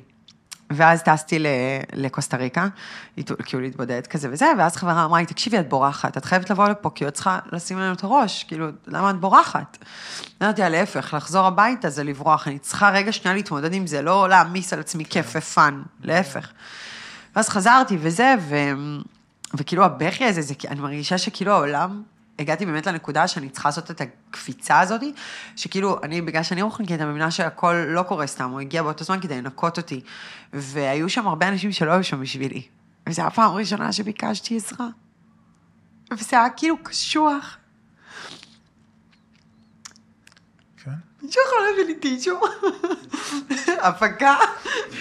העוזרת? במילואים? זה היה במילואים. טישו אין לנו. אתה מבין? אז- אני מבין, אז קשה, כאילו- קשה וקשוח. ואז, ואיזשהו כזה, הגעתי לאיזושהי נקודה, שאמרתי, טוב, די, לא רוצה כלום. אז ביטלתי את הקמפיינים, ביטלתי את זה, הוצאתי אנשים מחיי, לא בקטע רע, לא כי אני לא רוצה להיות חברה, בקטע שפשוט, פתאום הבנתי כמה אני עושה רציונליזציות לדברים, כמה אני עושה אידיאליזציות. אני אלופה בזה, וזה איזשהו מגננה שלי, זה לשמור על עצמי, כדי לא לראות את הדברים כמו שהם. אתה מבין? גם... אה, וכאילו אני ל- מוצפת, אני מוצפת. אני ממש מזדהה, ו... אבל תשימי לב שבמה שאמרת, חלק מהאנשים אכזבו אותי. גם אני, במקומות הנמוכים שיצא לי להיות תודה רבה. בשנתיים האחרונות, גם אני התאכזבתי מחלק מהאנשים. אבל כן. אמרת חלק מהאנשים. זה אומר שחלק מהאנשים לא אכזבו אותך. ואם את תבקשי עזרה מעשרה אנשים, אז אם שניים, שלושה יאכזבו אותך, עדיין יש שבעה שלא. לא, אני מאוד מאמינה באנשים. נגיד, בדבר הזה, אני חושבת שתמיד הקיפו אותי אנשים מאוד טובים, ואני חושבת שיש לי זכות שאתה תהיה בן אדם בחיים שלי, גם אם קרוב וגם אם. רחוק, זה רק כי האמנתי שיש אנשים טובים. מה שאתה מאמין בו זה מה שיקרה. בגלל שאני מאמינה. באנשים טובים, יש לי. אנשים טובים, אבל כאילו כל הנקודה שאני היום נמצאת בה, ואני חושבת שזה גם חלק מהיזמות, כי בסוף... אתה מתפתח. זה, יש, זה כמו קנדי קראש, אני רואה את החיים כמו משחק, ואתה עולה שלב ועולה שלב, ובכל נכון. שלב יש אנשים אחרים. נכון. יש אנשים שמתקדמים יותר מהר ופחות מהר, ופתאום, אתה יודע, אתה צריך, וזה קשה. כי אנחנו אנשים של אנשים, ואנחנו אנשים שאוהבים אנשים, אבל בסוף, אתה חייב לדבר עם בן אדם שמבין את מה שאתה עובר. נכון. כאילו, מצאתי את עצמי שיש לי חברים הכי טובים בני 50 ומשהו. זה בסדר? זה בסדר גמור, אבל בא לי כאילו, אתה יודע, כן. גם, וזה קשוח. אבל מה שבאמת, נ, נ, נרד רגע לפרקטיקה. פרקטיקה, רק פרקטיקה. את שם. פרקטיקה. כאילו, את יודעת שאת רוצה לעשות בגדול, מה שאת עושה פשוט הרבה יותר בגדול. הרבה יותר הרבה בגדול, יותר אין לי. סבלנות זה לא שאת. אומרת, אני עכשיו רוצה להיות אה, נגרית, לא. או מעצבת אופנה. לא. אני רוצה לעשות מה שאני הפאקינג עושה. עולם. פשוט בגדול, ברמה בינלאומית. שכל תוכן שאני נותנת, הוא תוכן שנותן כל כך הרבה ערך, שאנשים מתפוצצים. מתפוצצים, אומרים, בואנה, זה משנה לי את החיים, ולא פה בארץ, ממטולה עד אה, אילת, אלא בכל מקום בעולם. כן. שם את רוצה להיות, אוקיי? ו- ואגב, זה. מזכיר לי חבר שהשקיע, אגב, במיזם, שקוראים לו Nas Daily.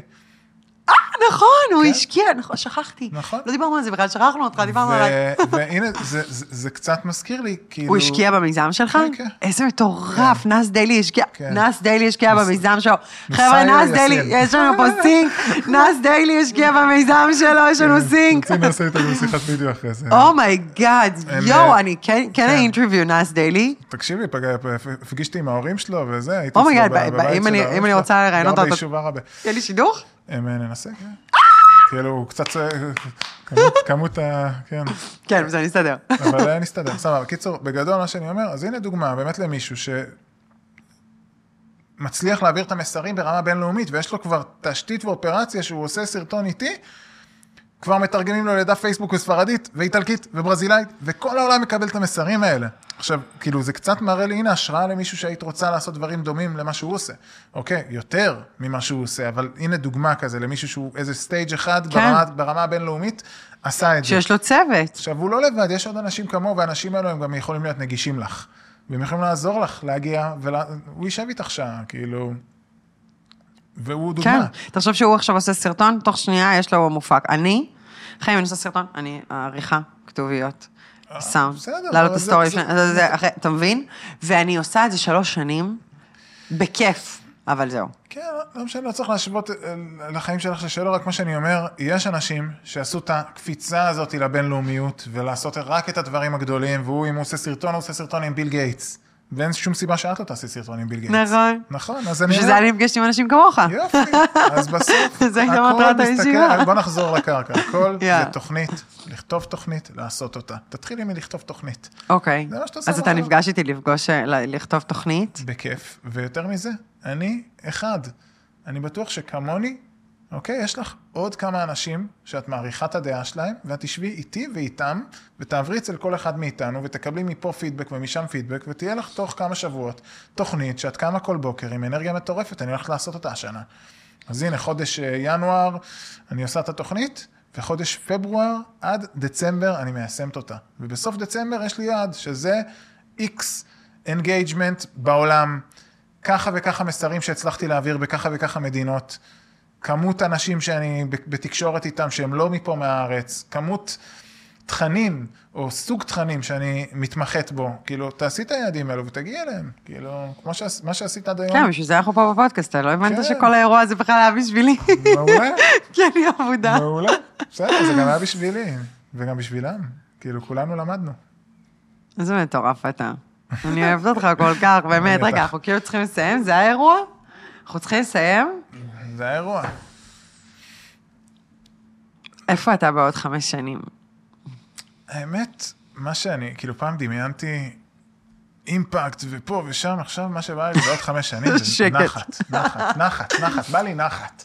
זה מה שהיום, אבל זה מאפיין אותי, כי כל פעם שאני בשיא של הסטרס והעשייה והזה, אני כאילו רוצה נחת, ואז כשאני בנחת, אני חייב לעשות משהו. אז עכשיו ממש בא לי נחת, כי כל כך הרבה על הראש ועל הכתפיים ועל כל כך הרבה דברים היום, כל כך הרבה שריפות שאני צריך לכבות. אני יוצא מפה, שיחה עם איזה עורך דין, עם איזה משקיע שלא השקיע עדיין בגלל איזה סעיף, ועכשיו אני חצי שעה צריך לדבר, וזה ככה יושב עליי, אבל זה, זה ככה. אז בא לי נחת, זה מה שבא לי. בא לי שנייה נחת. בא לי להיות עם הבנות, לגדל אותן, להיות 100% בשבילן, להיות עם אשתי יותר. באמת בא לי כאילו, זה מה שבא לי כרגע. זה, זה השאיפה, אין לי כבר, עכשיו אני כבר שאיפות פחות קרייריסטיות. שהחברה תצליח, חד משמעית. אבל אחרי זה, כי אני אומרת עוד חמש שנים, מבחינתי זה כבר יכול להיות הדבר הבא, זה נחת, זה מה שבא לי. זה השאיפה. אתה מאמין שאתה יכול להיות בנחת? אני מאמין שכן. אם אתה מאמין, אז זה יקרה, כי מה שאתה מאמין בו זה מה שיקרה. אני מאמין שכן. אז זה יקרה. אבל אני חייבת להגיד לך שאתה תצטרך למצוא את הנחת בתוך היזמות, כי כשעוד חמש שנים אתה כנראה תרצה עוד משהו, ולא, זה יקרה. אני יודע. זה יקרה, תמצא, תמצא, אתה, אתה מכיר מישהו שהוא יזם מטורף והוא בנחת? שהוא בנחת כזה. כן. כן? כן. אז תחשוב עליו כל הזמן. כן. כי בסוף זה האמונות שלנו, אפשר. כן. הסיבה שאני עצרתי הכל זה אמרתי, אני לא מוכנה להיות בכזה סטרס יותר. כן. אני רוצה את זה בכיף, וגם אני יודעת שאני הולכת לשנות את העולם, אבל אני לא רואה את עצמי עכשיו באופרציות ש... אני הולכת להתחתן, אני הולכת להביא ילדים mm. השנה, ותוך כדי זה אני הולכת להתפוצץ ולהיות הכי גדולה בעולם, וזה לא יפריע לשלווה שלי. זה פשוט לא יפריע, זה יהיה חלק מזה. ומה שלא יהיה בתוך השלווה, פשוט לא יהיה. פשוט לא יהיה. כשדיברתי איתך על הוויברציות, זאת אומרת, על מה שאתה משדר, שכשאתה מרצה ואתה מושך עליך, זה גם ברמה הזאת, זאת אומרת, אם אתה אומר כן לדברים מסוימים, שבאנרגיה מכניסים לך לחץ או זה, אז היקום מביא לך אותם, אבל אם אתה אומר לא להם, כמו שאמרת לי, אבל ממקום אחר, אתה לא מוכן להכניס דברים שמלחיצים אותך, אנשים, אנרגיות, כי הרי בסוף זה הסביבה. כן. כי אם הסביבה שלך תהיה סביבה תומכת יותר, או סביבה שאומרת, בסדר, הכל טוב, בוא נפתור את זה בצורה רגועה, אז גם אתה תהיה יותר שלב. ובסוף, אם אתה לא תיתן לזה להיכנס, אז זה לא ייכנס, ואתה תהיה בשלווה. וזה דברים שהם קיימים, ויש כאלה אנשים, ואמרת בעצמך, אתה מכיר. אז זה רק פשוט לזכור שיש כזה. כי הבעיה של רוב האנשים זה שהם חושבים שאם אתה יזם, אז זה בהכרח לחץ ועצבים. ואנחנו לא רוצים שאנשים יצאו מזה, מהפודקאסט הזה ככה. כי עוד חמש שנים אתה תגיד שאפשר להיות בנחת ובשלווה בתור יזם. אמן. ואני גם אגיד את זה. אמן, אמן, ו... אין לי ספק ששנינו נהיה במקום... אה, אנחנו כבר במקום. אנחנו במקום טוב, ואנחנו נהיה במקום אפילו עוד יותר טוב. חיים שלי. תודה שאירחת אותי. תודה רבה שבאת להתארח, אתה בן אדם מדהים, אני אוהבת אותך, אני תמיד אוהב אותך, אני חושבת שאנחנו נעשה את זה פעם בשנה כזה, אולי זה כזה קטשאפ על אה, מה קורה איתנו, ותודה רבה ש... אשמח הרבה יותר מפעם בשנה. שהגעת, וגם ביום שאתה עובר דירה, ואין אנשים כמוך, ואם קיבלתם ערך מהפודקאסט שלנו, נכון? זה מה שאומרים בסוף, ואתם מרגישים שאתם צריכים לשתף עוד מישהו, אז תעבירו את זה הלאה. אה, וזהו, היה לי כיף איתך, ואני אוהבת אותך. אותך גם, נטוש, ותודה. ותודה ליקום, שכאילו למדתי בית ספר זיו והכרתי את אופק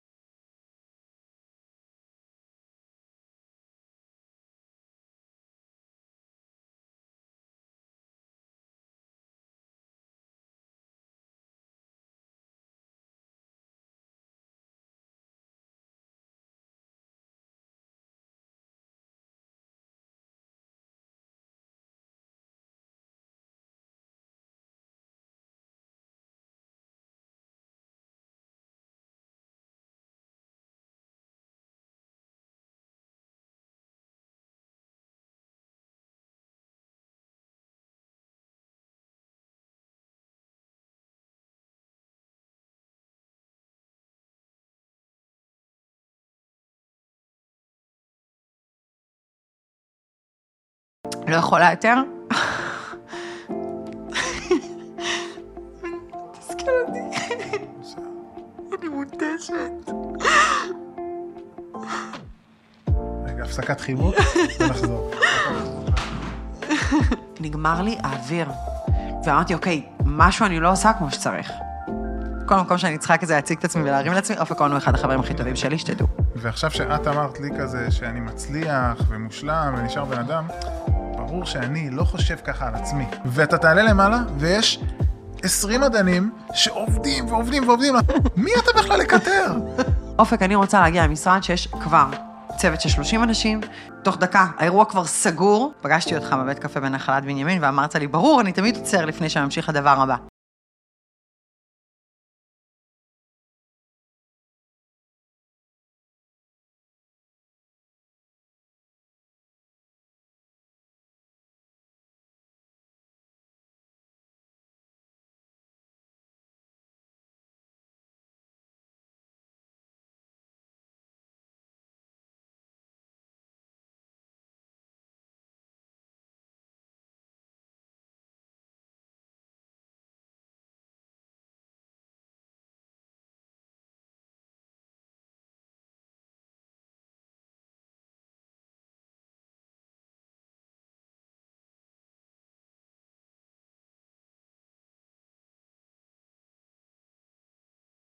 אני חייבת לחבר רגע את העוקבים, את הצופים, כי הם בשוק. אני, היה לי איזשהו רעיון שבמקום שנשב על קפה ושפשוט נדבר על החיים, אז הכל יהיה מוקלט, כי חבל שאנשים לא ישתתפו בזה, כי יש לך המון אה, מה להציע לעולם, ואני חושבת שהשיחות שלנו יכולות להיות סופר מעניינות.